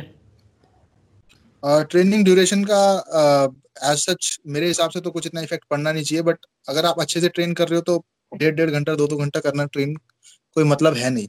अगर आप इफ़ यू आर ट्रेनिंग मतलब इंटेंसिटी से तो 45 minutes one hour weight training 15 minutes 15 20 minutes hardly 10 minutes abs का और फिर उसके बाद कार्डियो जो भी मेरा उस टाइम चल रहा है उतना। बाकी ज़्यादा ट्रेन करने का ऐसा नहीं है कि मतलब ज़्यादा कैलोरीज बर्न होगी या ज़्यादा रिज़ल्ट आएगा। और रेस्ट ड्यूरेशन भी बहुत इंपॉर्टेंट रोल प्ले करता है कि आप रेस्ट कितना लेते हो। आप परफॉर्मेंस पे ज़्यादा जा रहे हो तो आप रेस्ट ज़्यादा लोगे। ठीक है आपको मैक्सिमम अगर कॉन्ट्रैक्शन चाहिए पंप चाहिए तो आप रेस्ट कम लोगे। मतलब तो रेस्ट पीरियड का ज़्यादा फैक्टर रहता है मेरे हिसाब से। आप ज़्यादा रेस्ट भी लेते हो तो फिर आप फोकस भी लूज होता है। तो स्वीट स्पॉट ढूँढने की वो है बस। वो भी आपको ट्रायल और एरर और एक्सपेरिमेंट करने से ही मिलेगा। ये ट्रायल एरर उससे ही करने से मिलेगा। प्लस आपके गोल्स भी हैं यार। अगर आपको स्ट्रेंथ भी अगर गेन करनी है तो आप ऑब्वियसली आप सेट्स के बीच में ज़्यादा रेस्ट लोगे ताकि रिकवर करके नेक्स्ट सेट में आप जा पाओ रेडी रेडी होगे। ये बात है। और जैसे आपने पहले मेंशन किया आरपीई को क्या आप आरपीई और आईआर को डिफाइन करके उसका यूज़ बता सकते हो? आरपीई का अगर सिंपल लैंग्वेज में बताऊँ तो इट्स इंटेंसिटी का स्केल है। एक सेट की क्या इंटेंसिटी है? वन टू टेन का स्केल है। अब जैसे कि आप टेन का मतलब है फेलियर हिट कर दिया आपने। वन uh, का मतलब है बहुत ही ईजी है कुछ है ही नहीं मतलब कहने का मतलब। अब आरपी जैसे कि अगर आप एक गिवन वेट से आप दस रेप्स मार रहे हो दस पे आपका फेलियर हिट है। तो आठ आठवें रेप पे रुक गए तो आरपी एट हो गया इसका मतलब ये नहीं है कि आरपी का मतलब ये है कि कितने रेप्स बचे हैं टैंक में। काफ़ी लोग ये मतलब समझ लेते हैं। ऐसा नहीं है। बाकी जब आप रेप आपके कम रहते हैं, आपका आरपी उससे पता लगता है कि आपकी स्पीड क्या चल रही है रेप्स की। कितना इजी फील हो रहा है। ये ये पर्सनल चीज़ है। ये आप किसी को सिखा नहीं सकते कि आपको ये कितने आरपीई पे फील हुआ है। ये बंदा एक पर्सनली करके ही बता सकता है कि हाँ it felt it felt very heavy it felt light इसको प्रोग्रेस की तरफ़ से भी देख सकते हैं कि ये प्रोग्रेस में बहुत हेल्प करता है। जैसे कि आज आप बेंच करो। सौ किलो मारा, पाँच रेप मारे। आज आपको आरपी एट पे फील हो रहा है मतलब आपको डिसेंटली डिफ़िकल्ट फील हो रहा है। थोड़े टाइम बाद आपने बेशक पाँच ही रेप मारे, लेकिन नंबर्स में आपको कोई फ़र्क नहीं है पाँच पाँच रेप ही है, लेकिन आपका आरपी छह हो गया है। बहुत लाइट फील हो रहा है, पाँच फील हो रहा है। तो प्रोग्रेस है। तो इट्स बेसिकली मतलब प्रोग्रेस गेज करने के काम आता है कि मतलब अब, आज, अब ये मेरे को वेट लाइट फील हो रहा है तो प्रोग्रेस हुई है। There are an number of ways मैं हमेशा बोलता हूँ कि आप प्रोग्रेस गेज कर सकते हो। फॉर एग्ज़ाम्पल जैसे कि आज आप स्क्वाट्स कर रहे हो 160 किलो मार रहे हो स्क्वाट्स आपने आठ रेप मारे आपका आरपी जो भी आया आपका आठ आया नौ आया। लेकिन आपका बॉडी वेट अगर नब्बे किलो है नेक्स्ट ईयर आप अस्सी किलो पे ही सेम कर रहे हो आरपी भी सेम है वो भी प्रोग्रेस है क्योंकि आप लाइटर बॉडी वेट मार रहे हो। तो there are n number of ways which with which you can track your progress थोड़ा सा इम्प्रोवाइज करने की ज़रूरत है तो आपको पता चल जाएगा आप प्रोग्रेस कर रहे हो नहीं। आरपी उनमें से एक है प्रोग्रेस गेज करने का एक स्केल है मेरे हिसाब से। आर आई आर का तो फुल फॉर्म से पता लग जाता है रेप्स इन रिज़र्व की आप फेलियर से कितने पहले मतलब आपने रेप्स रोक दिए हैं मतलब आर आई आर थ्री का मतलब कि फेलियर से तीन रेप पहले आपने रोक दिया। ये है।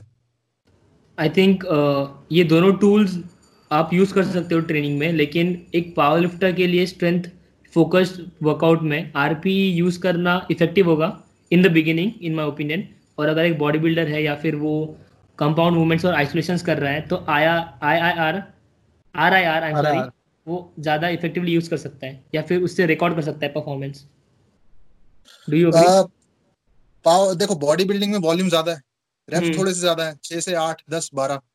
उसमें आर आई आर बेटर रहेगा। अब अब पावर लिफ्टर जो है पावर लिफ्टर रेप रेंजेस कम है उसकी तीन पाँच है तीन या पाँच जो भी उसमें R I R reps in reserve थोड़ा सा गेज करना मुश्किल है मेरे हिसाब से। हाँ. अगर आप ज़्यादा रेप जा रहे हो आप बारह बारह रेप जा रहे हो बॉडी बिल्डिंग कर रहे हो दस रेप जा रहे हो तो आपको पता है कि हाँ इससे ज़्यादा मैं एक और फालतू मार सकता हूँ। तो इट्स बेटर मेरे हिसाब से बाकी अब थ्योरी क्या कहती है वो मेरे को नहीं पता। लेकिन मेरे हिसाब से आर आई आर इसीलिए बेटर है कि आप ये मैं अपने क्लाइंट्स के उसमें भी इसीलिए इंक्लूड करता हूँ जिसमें रेप रेंजेस ज़्यादा या आइसोलेशन टाइप की मूवमेंट्स हैं। सारी नहीं बाइसेप्पल वगैरह नहीं मतलब रिलेटिवली लाइटर टाइप की मूवमेंट्स हैं। बेंच डंबल प्रेस है जिसमें थोड़ी सी रेप रेंजेस ज़्यादा है तो उसमें आर आई आर मेरे हिसाब से बेटर रहता है आरपी से। जैसे आपने अभी मेंशन किया प्रोग्रामिंग को तो आपकी प्रोग्रामिंग के पीछे फिलोसॉफी कैसी है क्लाइंट्स के लिए? आप फेजेस मेरी लीनियर टाइप की रहती है। सॉरी मेरी प्रोग्रामिंग थोड़ी सी लीनियर टाइप की रहती है। Okay okay. कि मैं आ, मतलब एक एक रेप करके या ढाई ढाई या फिर एक एक किलो करके किसी की प्रोग्रेस करवाऊं। मतलब थोड़ी सी लीनियर टाइप की रहती है और ज़्यादा कुछ फैंसी नहीं है। लीनियर प्रोग्रामिंग पे ही मेरा थोड़ा ज़्यादा वो और सिंगल प्रोग्रेशन या double progression depends on the मेरा सिंगल प्रोग्रेशन रहता है। ओके सो आप वॉल्यूम वॉल्यूम कांस्टेंट रख के उस इंटेंसिटी को बढ़ा दो वेट्स ईच वीक हाँ। ढाई ढाई किलो करके या एक एक किलो करके एक एक किलो की प्लेट कम रहती है तो ढाई ढाई किलो करके बढ़ाना पड़ता है जो भी है उसके हिसाब से मैनेज करना पड़ता है and what about on isolation like bicep curls या फिर कोई काफ रेजेस हो गया या फिर tricep push downs bicep curl calf raises tricep push downs में इसमें बेसिकली मैं number of sets working sets जैसे कि अगर बाइसेप कर्ल का आज तीन सेट हैं आठ से दस रेप हम्म। जो वेट के साथ मारे अगले अगले बार चार सेट कर लिए थोड़ा सा वॉल्यूम पे ज़्यादा फोकस रहता है।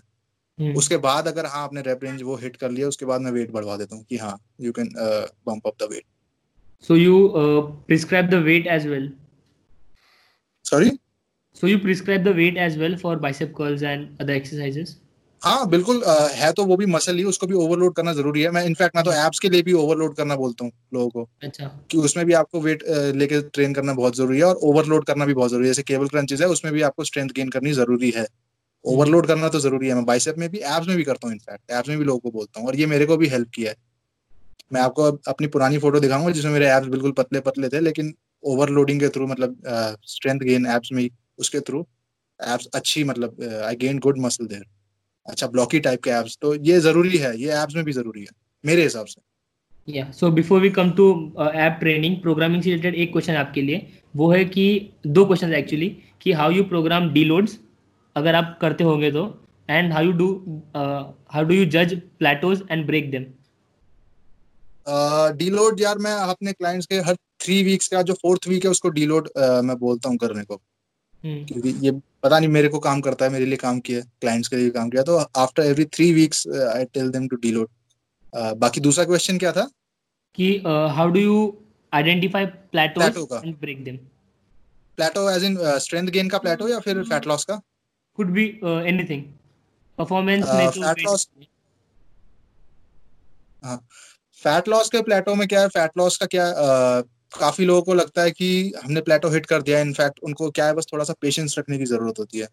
जैसे uh, दो वीक्स तक एक ही जगह पे वेट अटका एक वूश इफ़ेक्ट होता है अगर आपने सुना हो तो कि एक वेट एक ही जगह पे अटका हुआ है लेकिन आफ्टर मतलब दो हफ़्ते से अटका हुआ है ढाई हफ़्ते से जो भी अटका हुआ है थोड़े टाइम के बाद it will go down and it will go down by two K G three K G that is whoosh effect एकदम से वेट ड्रॉप होता है कॉन्स्टेंट रहने के बाद एकदम ड्रॉप होता है तो ये होता है काफ़ी बार होता है क्योंकि वेट लॉस लीनियर नहीं है कि मतलब एकदम गिरता जाएगा हर वीक वो। ऐसे जाएगा तो जाएगा ऑन एवरेज नीचे ही जाएगा लेकिन टेढ़ा मेढ़ा होकर जाएगा।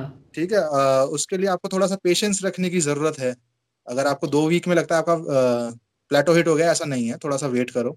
देखो if the whoosh effect whoosh effect kicks in अगर ढाई किलो दो किलो अगर गिरता है अगर हाँ फोर फाइव वीक्स तक अटका हुआ है then you can consider it as a plateau लेकिन एक हफ़्ते दो हफ़्ते के बाद I don't think so you should wait होता है पुश इफ़ेक्ट होता है अगर आप आगे करोगे आपको पता चलेगा ये होता है स्ट्रेंथ हम्म। गेन में स्ट्रेंथ गेन में तो uh, जैसे जैसे स्ट्रेंथ गेन में मैं मोस्टली बॉडी वेट को कंसिडर करके कैलोरीज बढ़ा देता हूँ या फिर एक टाइम तक बॉडी स्टेगनेंट हो गई है मतलब स्ट्रेंथ गेन नहीं हो रहा है। उसके हिसाब से ज़्यादा की ज़रूरत नहीं है कि बहुत over one fifty two two hundred calories में बम्प अप कर देता हूँ।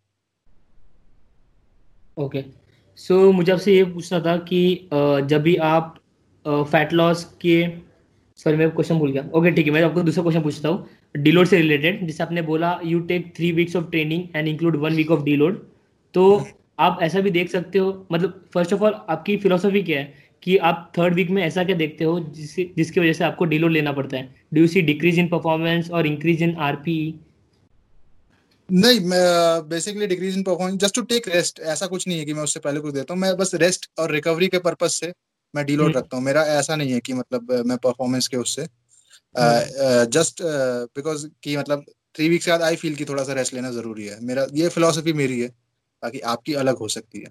नहीं नहीं मैं नहीं मैं सॉरी मैं आपको क्रिटिक नहीं कर रहा हूँ मैं आपको सिर्फ़ पूछ रहा हूँ। वो बात नहीं है। हाँ। नहीं मुझे लगा थोड़ा क्योंकि नहीं, नहीं, नहीं, नहीं, कैसी बात कर कभी कभी की हाँ, वेदांत की बातें चुपती है लोगों को। एक होल्ड करोगे एक सेकंड हाँ हाँ।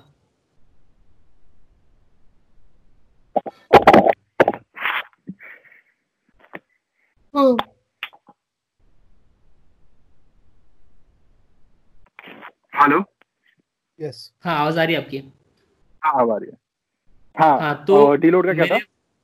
हाँ तो मैं इस बात से इस चीज़ से आपको बोल रहा था क्योंकि कुछ दिन पहले आप कौशल सुमेर को पहचानते हो? हाँ हाँ तो उन्होंने जी बिल्कुल। तो उन्होंने एक उसने एक बात कही थी कि फॉर एग्जांपल पावर लिफ्टिंग के लिए हम जो पीरियडाइजेशन स्कीम यूज़ करते हैं उसमें हम ब्लॉक्स में uh, हमारे पीरियडाइज करते हैं। ठीक है ट्रेनिंग फेजेस और उसके बाद एक डीलोड फ़ेज़ करते हैं डीलोड वीक रखते हैं और उसके बाद ट्रांजिशन करते हैं नेक्स्ट ब्लॉक में. तो तभी उसने कहा था कि इनिशियली मैं ट्राई करता हूँ फोर टू सिक्स वीक्स का एक ब्लॉक रखने का लेकिन अगर मैंने देखा कि उसकी परफॉर्मेंस डिक्रीज नहीं हो रही है so then there is no need of taking a deload you can still push it further till he reaches N R P nine वगैरह. हाँ यू कैन इजीली तो ऐसा कुछ रूल ऑफ़ थम नहीं है कि मैं थ्री वीक्स कह रहा हूँ तो थ्री वीक्स का लेना ज़रूरी है। इट्स व्हाट आई फील कि मतलब मेरे हिसाब से मेरे को तो इतने रेस्ट की ज़रूरत पड़ती है इसलिए मैं क्लाइंट्स के लिए भी टेस्ट करके देखता हूँ। ऐसा कुछ नहीं है रूल ऑफ़ थम नहीं है कि आप हाँ अगर अगर if you keep making progress तो फिर ऐसी कुछ ज़रूरत नहीं है डीलोड की। डीलोड का पर्पज हम्म। ही है कि आपको रेस्ट मिल जाए थोड़ा सा। अगर आपको लग रहा है कि हाँ मतलब मेरी परफॉर्मेंस स्टॉल हो गई है या फिर और घटती जा रही है तो इट्स बेटर कि आप इवन दो वीक का भी डीलोड ले लो।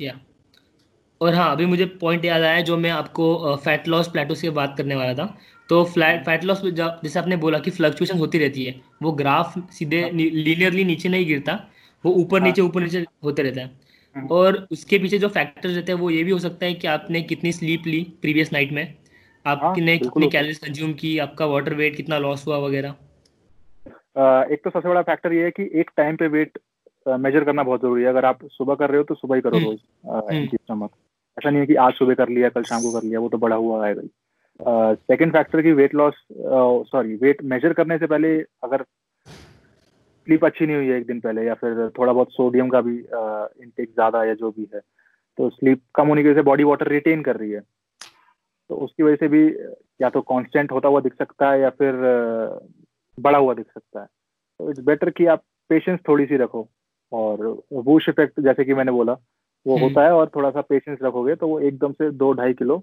गिरता हुआ आपको दिखेगा। प्लस जब हम वेट लूज कर रहे होते हैं तो ऐसा नहीं कि बॉडी एकदम मतलब फैट निकाल देती है बॉडी से। हम्म। फैट लॉस हो रहा होता है तो बॉडी उसे क्या बोलते हैं कॉम्पनसेट करने की कोशिश करती है। हम्म। With increase water retention hmm. ठीक है तो आपको वेट वही ठहरा हुआ नज़र आ सकता है लेकिन एक दो हफ़्ते आप वेट करोगे तो वो जो एक्स्ट्रा वाटर जो बॉडी होल्ड कर रही है कॉम्पनसेट करने के लिए उस सेल साइज़ को वो भी जाएगा और वेट नीचे आ जाएगा। और कभी कभी ऐसा भी हो सकता है कि जो आपका स्केल है वो आपको सेम नंबर दिखा रहा है लेकिन आपकी जो बॉडी कॉम्पोजिशन है वो थोड़ी थोड़ी इंप्रूव हो रही है। हाँ होता है। ये बेसिकली जब होता है जब आप बहुत ही कम बॉडी फैट पे हो हम्म। ये तब तब ज़्यादा दिखता है जो मैंने फील किया है। या फिर आप कंपटीशन के बहुत करीब हो तो हर हर हर 200 ग्राम 300 ग्राम पे आपको अलग ही अपनी बॉडी मतलब चेंज होती हुई दिखती है। ये तभी होता है बेसिकली ज़्यादा मतलब आप ज़्यादा कांस्टेंट बेसिस पे आपके चेंजेस दिखते हैं वो तभी होता है जब आप बहुत लीन बॉडी फैट परसेंटेज पे हो। Okay, ये होता है। अगर आप ज़्यादा बॉडी फैट परसेंटेज पे हो तो और बॉडी रिकॉम कॉम्पोजिशन में चेंज होने के लिए आपको थोड़े वीक्स के लिए तो रुकना पड़ेगा। ऐसा नहीं है कि एक वीक के बाद दिख जाएगा आपको। ओके ग्रेट सो ये तो हो गए क्वेश्चन अभी आते हैं ऐप ट्रेनिंग के ऊपर। हम्म, क्योंकि बहुत सारे मिसनॉमर है ऐप ट्रेनिंग के ऊपर कि आपको क्रंचेस करने चाहिए आपको रोज क्रंचेस करने चाहिए आपको डिक्लाइन क्रंचेस करने चाहिए। क्योंकि लोग मोस्टली. क्रंचेस या एग्जैक्टली तो आप उस पे कुछ कहिए। यार बेसिकली आप आपने मतलब जो मसल है उसका फ़ंक्शन आप करो। मतलब जो हम्म। मसल का फ़ंक्शन है अगर आपको एब्स को कॉन्ट्रैक्ट करना है तो सिंपल टर्म्स में बोलूँ जो आपकी चेस्ट है आप केबल क्रंचेस कर रहे हो चेस्ट को अपनी नीज की तरफ़ लेके जाओ। हम्म। अगर आपको अपने एब्स को मतलब एब्स पे लोड डालना है same goes for leg raises अगर आपके हिप्स रोल बैक करने चाहिए पीछे to properly contract your abs आप लेग रेजेस कर रहे हो तो आपके हिप्स रोल बैक होने चाहिए। हैंगिंग लेग रेज भी कर रहे हो तो हिप्स रोल होने चाहिए पीछे ताकि एब्स में कॉन्ट्रैक्शन अच्छी हो। क्रंचेस के लिए भी यही है कि आपका जो टॉर्सो है वो आपकी नीज की तरफ़ जाना चाहिए ताकि अच्छे से फ्लेक्स हो एब्स ये थ्योरी है ab- अ, मतलब आपको फ़ंक्शन करना है अपनी मसल का। So, तो डिक्लाइन आपको- क्रंचेस में भी अगर आप लेग रेजेस कर रहे हो तो अगर आप हिप्स को रोल बैक करोगे पीछे लेके जाओगे तो बेटर कॉन्ट्रैक्शन आएगा आपको एब्स में।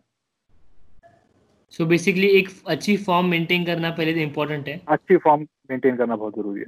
आई थिंक वो तो बेसलाइन हर एक्सरसाइज के लिए कि आप कुछ भी देखोगे तो सबसे पहले टेक्निक और फॉर्म एक्सरसाइज में यही है कि हम्म। आपको अपनी मसल का फ़ंक्शन ही वो करना है। मतलब फ़ंक्शन ही करना है जो आपकी मसल का है। और अ, मुझे ऐसा लगता है आप मुझे करेक्ट कीजिए इस पे अगर आप अग्री करते हो या डिसअग्री करते हो तो। तो मुझे लगता है कि ऐप जैसे मसल के लिए आपको मिनिमलिस्ट एक्सरसाइज करने ही बेनिफिशियल रहेंगे at least for a power lifter और स्ट्रेंथ एथलीट क्योंकि इन माई ओपिनियन आपको केबल क्रंचेस करने चाहिए और आपके ऑब्लिक्स के लिए थोड़े एक्सरसाइज करने चाहिए फॉर एग्जांपल साइड प्लैंक और रशियन ट्विस्ट और leg raises hanging leg raises तो हम्म। आप do you agree with this और do you want to add anything मैं- एल्स मैं इतना ही करता हूँ मैं सच बताऊँ ना मैं खुद इतना ही करता हूँ। मतलब hardly fifteen to twenty minutes post workout मैं यही करता हूँ। मेरी मेन मूवमेंट मेरी क्या है मेरी डिक्लाइन रिवर्स क्रंच जो बोलते हैं जिसमें लेग रेजिस टाइप की मूवमेंट होती है। केबल क्रंच होता है हैंगिंग लेग रेज होता है। ओब्लिक्स को मैं इतना मतलब जिसमें बेंड टाइप की मूवमेंट है वो रोटेट जिस वो नहीं करता हूँ। जिसमें मेरा स्पाइन रोटेट हो रहा है वो ज़्यादा करता हूँ ओब्लिक्स में। जैसे वुड चॉपिंग हो गई रशियन ट्विस्ट हो गए। ओब्लिक्स के लिए मैं वो ज़्यादा करता हूँ मतलब बेंडिंग के बजाय साइड में बेंड होने की बजाय। तो यही दो तीन मूवमेंट्स काफ़ी होती हैं। एवरी एवरी अदर डे या फिर एवरी थ्री डेज़ काफ़ी होती हैं। और मुझे लगता है कि जैसे आप अगर आपने एक you know body fat percent कम कर लिया और आपके एब्स विजिबल है अभी तो एक मसल जो हम लोग बहुत नेग्लेक्ट करते हैं वो है सेरेटिस एंटीरियर हम्म। और हाँ, आई थिंक serratus उसे भी ट्रेन करना। हाँ बोलिए। सिरेटस यार सिरेटस सही बताऊँ तो it's more of an aesthetic अगर आपको बढ़ाना है फिजिक एग्जैक्टली दिखावे की जो शो वाली मसल है। तो हम्म। उसके लिए आप पुल ओवर्स कर सकते हो। हम्म। लैट पुल डाउन जो अंडर हैंड वाले लैट पुल डाउन होते हैं ना। वो आप कर सकते हो अंडर हैंड रोइंग कर सकते हो तो वो वर्क करेगा। ओब्लिक करते हो ओब्लिक में भी सिरेटस काम करता है। एक्चुअली फंक्शनल मसल भी थोड़ा सा काम भी करता है। हाँ। क्योंकि मुझे के उधर लिए। बहुत सारा मुझे बहुत सारा वहाँ पे यहाँ पे ये आता है क्रैम्प्स आता है। जब मुझे कभी भी कंपटीशन में होता हो ना मुझे बहुत क्रैम्प आता है सिरेटस एंटीरियस पे। हाँ तो जब आप बेंच कर रहे हो तो आप बेसिकली लैट को भी एंगेज कर रहे हो और ये लैट को कनेक्ट ही तो करता है। हाँ। तो उसको भी आप एंगेज कर ही रहे हो। मुझे इसमें इशू आता है. स्क्वाट्स में कभी कभी आता है क्योंकि जब मैं ब्रेस करता हूँ तो मेरा हाथ ये करता है हेल्प करता है होल्ड करने में। हाँ एल्बो में जाती है। या क्योंकि कभी कभी मैं सोचता हूँ कि मैं पुल कर रहा हूँ बार को तभी हाँ। मुझे बहुत क्रैम्प आता है। मैं तो ऐसे कभी कभी मुझे मतलब अ, मेरा टारगेट होता है कभी कभी टेन टू ट्वेल्व रेप्स का एम रैप पे बेसिकली तो मैं आठ ट्रिप पे आके मुझे क्रैम्प्स आने चालू होते हैं। तो मतलब नहीं होगा क्रैम्प पे बहुत जो जोरा क्रैम्प आता है। दस पंद्रह मिनट रुकना पड़ता है। तो बस यही है कि एक्सेसरी टाइप की वो है मसल मतलब काफ़ी चीज़ों में हेल्प करती है। ऐसे एप्स भी ऐसा ही है कि आप अगर आप हेवी ट्राई से पुश डाउन भी आप कर रहे हो ना तो आपकी बॉडी को प्लेस में रखने के लिए आपके एप्स ही काम कर रहे हैं। बहुत कॉन्ट्रैक्ट तो काफ़ी चीज़ों हाँ होल्ड रखने के लिए। तो ऐसी इसी टाइप की मसल है। तो आप लैट पुल डाउन कर रहे हो उसमें भी आएगा। और मैंने ये मिनिमलिस्ट अप्रोच इसलिए रखा क्योंकि I see a mistake that people are doing too much work for such a small muscle जिसको इतनी ज़रूरत नहीं है। बिल्कुल भी ज़रूरत नहीं है क्योंकि आप हैवी स्क्वाट्स कर रहे हो हैवी डेडलिफ्ट कर रहे हो आपका कोर तब भी काम कर ही रहा है। आपको बस आपको स्टिमुलेट करने की ज़रूरत है मसल को। हम्म। वो ग्रो करेगा फिर। तो उसके लिए दो एक्सरसाइज बहुत बहुत मोर देन इनफ है। इतना नहीं है। मैंने लोगों को एक एक घंटे एप्स करते हुए देखा ये सोच के कि उनका पेट का फैट कम होगा। सौ सौ साइड बेंड मारते हुए देखा है कि मतलब हाँ साइड कम हो जाएँगी। तो ऐसा कुछ नहीं है वो मसल ही है। हाँ लव हैंडल्स कम हो जाएँगे तो ऐसा कुछ नहीं है। मिनिमलिस्ट अप्रोच बहुत सही है। पंद्रह से बीस मिनट आपको पोस्ट वर्कआउट देने की ज़रूरत है। वीक में दो से तीन बार काफ़ी है। फ्रीक्वेंसी यहाँ पे की है? एक दिन में आपके एप्स नहीं बनने वाले। या क्योंकि जब आप जब आप प्रोग्रामिंग पर्सपेक्टिव से देखोगे तो एक चीज़ रहती है जिसे कहते हैं minimum minimal effective volume M तो अगर आपने कभी भी ट्रेन नहीं किए अपने एप्स तो उसकी जो रेंज आपके लिए बहुत कम हो जाएगी। तो अगर आप weekly six to eight six to eight भी बहुत ज़्यादा हो गया कुछ लोगों के लिए डिपेंड करता है फ्रॉम पर्सन टू पर्सन लेकिन अगर आपने फोर टू फाइव भी स्टार्ट कर लिया ना फॉर द फ़र्स्ट वीक आपको एब्स में सोरनेस दिखेगी क्योंकि आपने फ़र्स्ट ऑफ़ ऑल आपने उसको कभी ट्रेन नहीं किया है। और आपके लिए जो रेंज है मिनिमम इफ़ेक्टिव वॉल्यूम का वो बहुत ही कम हो जाएगा। बिल्कुल अपने क्लाइंट्स के लिए मैं यही करता हूँ। मैं जब वो बिगिनर ही होते हैं मैं एक ही एक्सरसाइज देता हूँ एप्स की थ्री सेट्स काफ़ी होता है उनके लिए। बस बहुत हो गया। और तो दो दिन हफ़्ते में हाँ। और फ्रीक्वेंसी भी वैसे मैटर करती है। वैसे आपका टेक क्या फ्रीक्वेंसी के ऊपर? On each muscle group not just abs frequency काफ़ी मैटर करती है अगर आपको अच्छा मसल ग्रो करना है। फ्रीक्वेंसी मैटर तो करती है क्योंकि या जितना बॉडी जितना मसल ब्रेक डाउन होगा और बार बार जितना रिकवर होगा उतना ही जल्दी मसल ग्रो करेगी। अ, इसीलिए स्टेरॉइड वाले बंदे क्यों इतना ग्रो कर पाते हैं? क्योंकि वो रिकवर ज़्यादा कर पाते हैं। तो फ्रीक्वेंसी यहाँ मैटर करती है। अब फ्रीक्वेंसी अब ये सारे इंटरकनेक्टेड है। अब वॉल्यूम बहुत ज़्यादा हो जाएगी तो फ्रीक्वेंसी ज़्यादा करने का क्या फ़ायदा है? हम्म।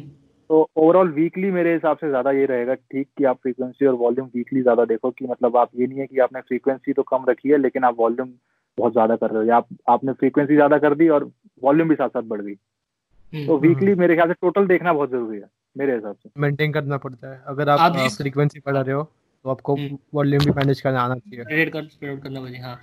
तो देव भैया आप जिस पर्सपेक्टिव से बोल रहे हैं वो है कि आप देखते हो कि उसकी मसल रिकवरी हो रही है या नहीं टू मैनिपुलेट फ्रीक्वेंसी लेकिन अगर जो हाँ। पावर लिफ्टर सुन रहे हैं आपको ये भी देखना पड़ेगा कि आपकी जो मसल्स है उसके साथ साथ आप जो मूवमेंट सेकेंड टाइम करोगे वीक में उसके लिए आप प्रिपेयर हो या नहीं? आप बिटवीन सेशंस आपकी रिकवरी कैसी है? बिल्कुल। बिल्कुल आप फ्रीक्वेंसी तभी तो करोगे जब रिकवर कर पाओगे। फ्रीक्वेंसी ज़्यादा Exactly. करने का फ़ायदा ही तब है जब आप हम्म। रिकवर कर पाओगे। हम्म।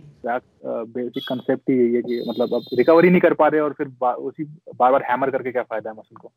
या एग्जैक्टली तो जैसे हम लोग ने बात किया कि लोग एक ही छोटे मसल ग्रुप के लिए बहुत सारे एक्सरसाइज और बहुत रिपीटेटिव वर्क करते हैं। तो आपका ट्रेनिंग या फिर एक्सरसाइज वेरिएशन पे क्या टेक है? वेरिएशन मेरे हिसाब से यार वेरिएशन इतनी ज़रूरी है नहीं। अगर आप क्योंकि वेरिएशन आप जितना ज़्यादा करोगे ना एक्सरसाइज ऑर्डर में भी समझ लो या एक्सरसाइज किसी और टाइप की करोगे तो आपको हम्म। प्रोग्रेस गेज करना मुश्किल हो जाएगा।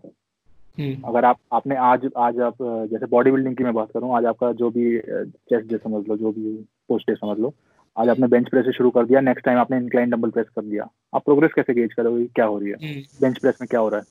हम्म। तो अगर आपको प्रोग्रेस करना है तो वेरिएशन आपको कम से कम तो रखनी पड़ेगी। मतलब बिल्कुल कम रखनी पड़ेगी। वेरिएशन करो क्योंकि डिफरेंट स्टिमुलस भी ज़रूरी है बट इतना नहीं कि आप प्रोग्रेस ही गेज नहीं कर पा रहे। आज कुछ और कर रहे हो अगले हफ़्ते कुछ और कर दिया। इतना भी वेरिएशन ज़रूरी नहीं है। हम्म क्योंकि आई थिंक ऐसा आप बॉडी बिल्डिंग में देखोगे और पावर लिफ्टिंग में भी देखोगे क्योंकि पावर लिफ्टिंग में अगर आपने एक प्रोग्राम स्टार्ट कर लिया आप टू वीक्स फॉलो करते हो और थर्ड वीक में आप कोई नया प्रोग्राम स्टार्ट कर देते हो। और बॉडी बिल्डिंग में भी आप मतलब मैं बॉडी बिल्डर्स की बात नहीं कर रहा हूँ लेकिन जिम गोअर्स की बात कर रहा हूँ कि हर एक दो वीक में वो लोग एक्सरसाइज की चेंज करते रहते हैं। तो अगर तो आपने जैसे बोला हाँ। हाँ आप बोलो जैसे जैसे आपने बोला अभी कि अगर आप एक थोड़े टाइम के लिए कॉन्स्टेंट नहीं रहोगे एक एक्सरसाइज पर तो आपको समझेगा नहीं कि आपका आपको उसका इफ़ेक्ट दिख रहा है या नहीं। ऑब्वियस है। और आपका- टर्म फ़ेमस हुआ था। हाँ हाँ। एक बीच में टर्म फ़ेमस हुआ था। कंफ्यूजिंग द मसल शायद से उसके ऊपर से याद है मसल कंफ्यूजन हाँ। जैसे आई थिंक ये बात श्वासनेकर ने भी बोली थी। वो आर्नोल्ड ने बोली थी। हाँ। बट आर्नोल्ड यार अब क्या बोलूँ आर्नोल्ड के बारे में तो कुछ नहीं बोल सकते। खैर लेकिन अब जैसे बेंच प्रेस कर रहे हो यार आप आठ हफ़्ते तक नहीं कर रहे हो। मतलब आठ हफ़्ते तक सेम करोगे बेंच प्रेस करोगे तभी तो आपको पता चलेगा कहाँ जा रही है फिजिक मतलब प्रोग्रेस कहाँ जा रही है। अगर आपने आज बेंच प्रेस कर लिया नेक्स्ट वीक डंबल प्रेस कर दिया उसके नेक्स्ट वीक आपने पेक डेक कर दिया आपको हम्म। क्या पता चल रहा है कहाँ प्रो- या फिर ऑर्डर भी समझ लो अगर आप, आपने पहले बेंच प्रेस कराया लेकिन नेक्स्ट वीक थर्ड नंबर पे कराया। आप थर्ड नंबर पे तो फ्रेश नहीं हो ना आप कम ही वेट पुश करो कैसे पता चल रहा है कि क्या प्रोग्रेस हुई है? तो थोड़ी थोड़ा सा थोड़े कांस्टेंट कंसिस्टेंसी ये मेंटेन रखना थोड़ा बहुत ज़रूरी है। एंड आई थिंक आपको अ, आपको एक पर्सपेक्टिव ये है कि आप परफॉर्मेंस से देख रहे हो कि आपकी परफॉर्मेंस है। और दूसरा ये है कि आपकी आपको बॉडी में क्या चेंजेस दिख रहे हैं? उस एक्सरसाइज के बाद या फिर through a week through a block of six to eight weeks आपको क्या चेंजेस दिख रहे हैं आपके बॉडी कंपोजिशन में बिकॉज़ ऑफ़ दैट एक्सरसाइज ऐसा हो सकता है? अह, यार बॉडी कॉम्पोजिशन में चेंज करने के लिए six to eight weeks is not enough मेरे हिसाब से। थोड़ा सा लंबा टाइम चाहिए या फिर एक हफ़्ता हम्म, एक हफ़्ता तो बहुत ही कम है। तो इसीलिए मैं स्ट्रेंथ को और परफॉर्मेंस को इसीलिए मैं ज़्यादा इम्पोर्टेंस देता हूँ क्योंकि यही एक स्केल ऐसा है परफॉर्मेंस का जिससे आप गेज कर सकते हो कि आप सही जा रहे हो आप प्रोग्रेस कर रहे हो। आप मिरर में इतनी जल्दी चेंजेस नेचुरल बंदों को नहीं दिखते। Okay and what is your take on tempo और time under tension time under tension भी it's like any other variable intensity हो गया या फिर uh, जो भी है वॉल्यूम uh, हो गया। It's time under tension is that only मतलब ज़्यादा रेप्स कर लिए तो ज़्यादा टाइम अंडर टेंशन बढ़ेगा ही। तो प्रोग्रेस ही है मतलब टाइम अंडर टेंशन आप बढ़ा रहे हो ओवर टाइम तो आप प्रोग्रेस कर ही रहे हो। आप आप लोड डाल ही रहे हो मसल पे स्ट्रेस डाल रहे हो ओवर ग्रो करने के लिए। तो it's one of the variables only जो टेंपो ट्रेनिंग लोग बोलते हैं। uh। आप दस रैप आपने एक एक्सरसाइज के करे और नेक्स्ट वीक आपने पंद्रह रैप करे उस एक्सरसाइज के। टेंपो आपका सेम ही है तो टाइम अंडर टेंशन तो ज़्यादा ही हुआ ना पाँच रैप ज़्यादा हुआ जो भी उसमें टाइम लगा। तो टाइम अंडर टेंशन वो बढ़ाई वॉल्यूम भी बढ़ी। तो इट्स मोर और लेस द सेम ओनली कि मतलब ये तरीका एक प्रोग्रेस करने का। या सो ऐसे ही कुछ और तरीके हैं- भी है जैसे जायंट सेट्स या सुपर सेट्स या ड्रॉप सेट्स और तो- सुपर सेट जाइंट सेट्स तो मैं तभी रेकमेंड करता हूँ अगर आपके पास टाइम नहीं है इतना। हम्म। लेकिन आपको वॉल्यूम उतनी निकालनी है अपने वर्कआउट से मतलब जितनी आप टारगेट लेके चल रहे हो। मैं तभी हम्म। रेकमेंड करता हूँ या फिर समहाउ आप कभी बोर हो गए अपने वर्कआउट से आज मज़ा नहीं आ रहा तो थोड़ा सुपर सेट कर लिया ड्रॉप सेट कर लिया। मतलब बाकी ऐसा नहीं है कि ये चीज़ें हर बार करने वाली हैं या फिर ये इम्प्रूव आपको सही दिशा में लेके वही चीज़ जाएगी। आप कंसिस्टेंटली जो एक ही अपना वर्कआउट जो आपने प्रोग्राम किया है उसे आप फॉलो कर रहे हो। ड्रॉप सेट सुपर सेट तभी मतलब या तो टाइम कम है आपको जल्दी निकलना है। हम्म। आपको थोड़े से टाइम में स्क्वीज इन करना है सारा वॉल्यूम हम्म। ठीक है तभी काम करेगा। I think I think super sets और मायो रेप्स ये जो कंसेप्ट है ये पावर लिफ्टर बहुत अच्छी तरीके से यूज़ कर सकते हैं। क्योंकि फ़र्स्ट ऑफ़ ऑल उनके जो एस बी डी सेशन रहते हैं उसको कम से कम इन माई ओपिनियन अगर कोई अच्छा ट्रेनिंग कर रहा है बंदा तो उसको कम से कम एक से दो घंटे तो कम से कम लग जाते हैं। अनिकेत जैसे बंदे को तो तीन तीन घंटे लगते रहेंगे क्योंकि उसकी बॉडी वेट ज़्यादा है इसलिए उसको रेस्ट पीरियड ज़्यादा लगता है। तो सेम बात है और जैसे जैसे आपका बोलिए बोलिए। नहीं आप बोलो कंप्लीट कर लो। सो आई वाज सेइंग कि ये जो कंसेप्ट है सुपर सेट्स वाला और मायोरेस वाला ये मैं अपने क्लाइंट्स के प्रिस्क्राइब करता हूँ। फ़र्स्ट ऑफ़ ऑल कि आपका 10 मिनट में आपका बाइसेप ट्राइसेप्स ये पूरा ट्रेन करके हो जाएगा और आप फटाफट निकल भी सकते हो जिम से क्योंकि आपका जो मेजोरिटी है 70 टू 80 परसेंट वो आपका एस पे फोकस रहता है। And along with the you know access main compound movements और आपका जो टेन ट्वेंटी परसेंट रहता है वो आपके आइसोल तो आप उस पर भी कम फोकस करो और अगर आप सुपर सेट्स या फिर यू नो मायो रेप्स उस पर इंक्लूड करते हो तो it makes a makes a fun way you know आपको पंप भी आ रहा है पंप भी आ रहा है और टाइम भी आपका वो हो गया। या यही सेम चीज़ मैंने बोली कि अगर आपके पास टाइम थोड़ा you are crunched on time मतलब आधा घंटा आपका हम्म। वर्कआउट करने के लिए तो आपने सुपर सेट कर दिया। बाइसेप ट्राइसेप करना है तो आपने सुपर सेट कर दिया दोनों मसल को। या फिर आ, दस मिनट ही है लेकिन वॉल्यूम पूरी करनी है तो आपने ड्रॉप सेट कर दिया। पंप भी अच्छा आता है वो तो है ही ठीक है फिर। मसल ग्रोथ के लिए पंप uh, भी वैसे बहुत ज़रूरी है। काफ़ी लोग अंडर रेट करते हैं लेकिन पंप भी एक तरीके की मैकेनिकल टेंशन जैसे हम बोलते हैं वो भी आप प्रोवाइड करेगा। ये सो हमने जो ये बात की अभी मायोरेप्स या फिर सुपर सेट्स के बारे में ये थो, थोड़ी सी बिगिनर से ज़्यादा लेवल की जो लोग हैं वो यूज़ कर सकते हैं। लेकिन अगर हमारे जो ऑडियंस है वो भी कोई बिगिनर है जो भी स्टार्ट करने वाला है lifting just going into the gym after lockdown let's say आपके लिए उसकी एडवाइस क्या रहेगी? Which approach to take first normal just normal straight set straight reps कुछ ड्रॉप सेट नहीं कुछ सुपर सेट नहीं। नॉर्मल जो अपना वर्कआउट कर रहे थे। अभी वो सब की ज़रूरत है नहीं। And do you think he should a new newbie little newbie he should focus on getting stronger first then hypertrophy? और what's your approach on that I think you should focus more on strength strength के साथ ही ये सब देखो hypertrophy is basically by product of strength तो वो आनी ही आनी है। अगर आप आप स्ट्रांग uh, हो रहे हो तो मसल आनी ही आनी है उसके पीछे पीछे। इट विल फॉलो तो ज़्यादा स्ट्रेंथ गेन पे मेरे हिसाब से फोकस करो। अगर कोई न्यू भी है तो मसल उसका गेन होगा ही ऑटोमेटिकली ये गिवन है कि अगर आप स्ट्रेंथ गेन कर रहे हो तो मसल गेन होना ज़रूरी है। क्योंकि जैसे जैसे आपको न्यूरल अडेप्टेशन मिल रहे हैं आपको मस्कुलर अडेप्टेशन भी मिलेंगे आपकी जो स्ट्रेंथ। रूटीन रहेगी उसमें से। बिल्कुल मिलेंगे बिल्कुल मिलेंगे। ऐसा हो ही नहीं सकता कि मतलब same goes otherwise bigger muscle is also stronger muscle तो stronger muscle is a bigger muscle तो दोनों चीज़ें ठीक है। तो स्ट्रेंथ पे फोकस करना मेरे हिसाब से ज़्यादा ठीक रहेगा। और आई थिंक दोनों वही आपने जैसे बोला कि दोनों जो एस्पेक्ट्स है वो कोरिलेटेड है। अगर आपकी स्ट्रेंथ इंक्रीज होगी तो आपको आपकी मसल भी अच्छे से दिखेंगे। हाँ हाँ। और तो अगर मतलब- अगर आपकी मसल भी बढ़ रही है तो आप ज़्यादा वेट पुश कर पाओगे क्योंकि आपके पास वो सरफेस एरिया ज़्यादा रहेगा मसल का तो आप वेट ज़्यादा पुश कर पाओगे। या so I have one last question आपके लिए एंड दैट इज़ कि what is the one of the under most underlooked aspect of training recovery and diet जो आपके हिसाब से। ट्रेनिंग रिकवरी डाइट तीनों को लेके। हाँ एक एक जस्ट योर थॉट्स यार ट्रेनिंग में सबसे अगर नॉर्मली बताऊँ तो जो सबसे ज़्यादा अंडर लुक्ड जो भी है वो यही है कि लोग लॉग नहीं करते अपना वर्कआउट लिखते नहीं है। हम्म। वर्कआउट लॉग रखना बहुत ज़रूरी है और काफ़ी लोग अभी तक नहीं करते हैं। और मैं हर अपने क्लाइंट को ये एडवाइस करता हूँ कि स्टार्ट लॉगिंग वर्कआउट ट्रैक करना शुरू करो। ट्रेनिंग के लिए मेरे हिसाब से मूवमेंट तो है ही अगर आप फॉर्म पे एग्जीक्यूशन पे फोकस वो तो वो उसके बिना है ही नहीं कुछ। तो वो सबसे ज़्यादा ज़रूरी है। सेकंड मेरे हिसाब से यही है कि लोग लॉक करना शुरू करें वर्कआउट्स को ट्रेनिंग में। डाइट में diet is right it down and make it happen diet में क्या है? डाइट में यार एक लॉग बुक है फ्रेंड के हम लोग के से लॉलिता करके। उधर से लॉग बुक लिया मैंने। It's very attractive and good looking इसमें लॉक करते वर्कआउट पर मैं इसमें न्यूट्रिशन वगैरह लॉक करता हूँ। क्योंकि वर्कआउट लॉक तो रिकवरी में एक्सेल शीट ये कंटिन्यू मेरे हिसाब से मेरे हिसाब से रिकवरी में मोस्ट अंडररेटेड देखो स्लीप तो सभी बोल देते हैं लेकिन उससे ज़्यादा ज़रूरी आई थिंक स्ट्रेस मैनेजमेंट एक बंदे की ज़िंदगी में पर्सनल लाइफ भी बहुत स्ट्रेस देती है प्रोफेशनल लाइफ भी ऊपर से जिम में भी आप फ़िज़िकल स्ट्रेस डाल ही रहे हो तो स्ट्रेस मैनेजमेंट बहुत ज़रूरी है और ये मैंने पर्सनली भी एक्सपीरियंस किया है। मेरी लाइफ में जब स्ट्रेस रहा है तो मैं नहीं कर पाता। प्रोग्रेस भी नहीं कर पाता ना जिम में फोकस हो पाता है ना पंप अच्छा आ पाता है। तो रिकवरी का सबसे recovery, nutrition and recovery go hand in hand तो उसको अभी बताता हूँ। बाकी रिकवरी के, सिर्फ़ रिकवरी के पर्पज से देखो तो यार स्ट्रेस मैनेजमेंट बहुत ज़रूरी है। स्लीप के अलावा स्लीप भी उसमें हेल्प करता ही है स्ट्रेस मैनेजमेंट में। बाकी पर्सनल लाइफ में जो गर्लफ्रेंड है किसी की या कुछ भी है तो वो स्ट्रेस रहता ही है। न्यूट्रिशन का यार न्यूट्रिशन का तो कंसिस्टेंसी सबसे ज़रूरी है। अगर आप एक चीज़ खा रहे हो, जितनी भी कैलोरीज खा रहे हो, उसे रोज खाते रहना बहुत ज़रूरी है। अगर आप ज़रूरी नहीं है कि आप अपने मैक्रोज ट्रैक डाउन करो।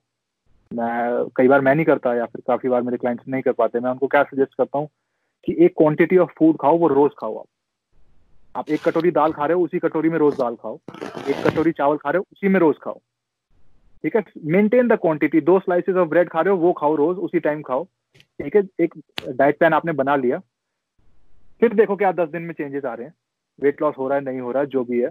उसके हिसाब से चेंज करो। ज़रूरी नहीं है कि आप हर चीज़ को वे कर करके मतलब ऐसा नहीं है। वो अब जब आई आई एफ़ आई एम है, जो भी आप फॉलो करते हो, उसमें ठीक है, आपको कैलोरीज आप कैसे ट्रैक करोगे।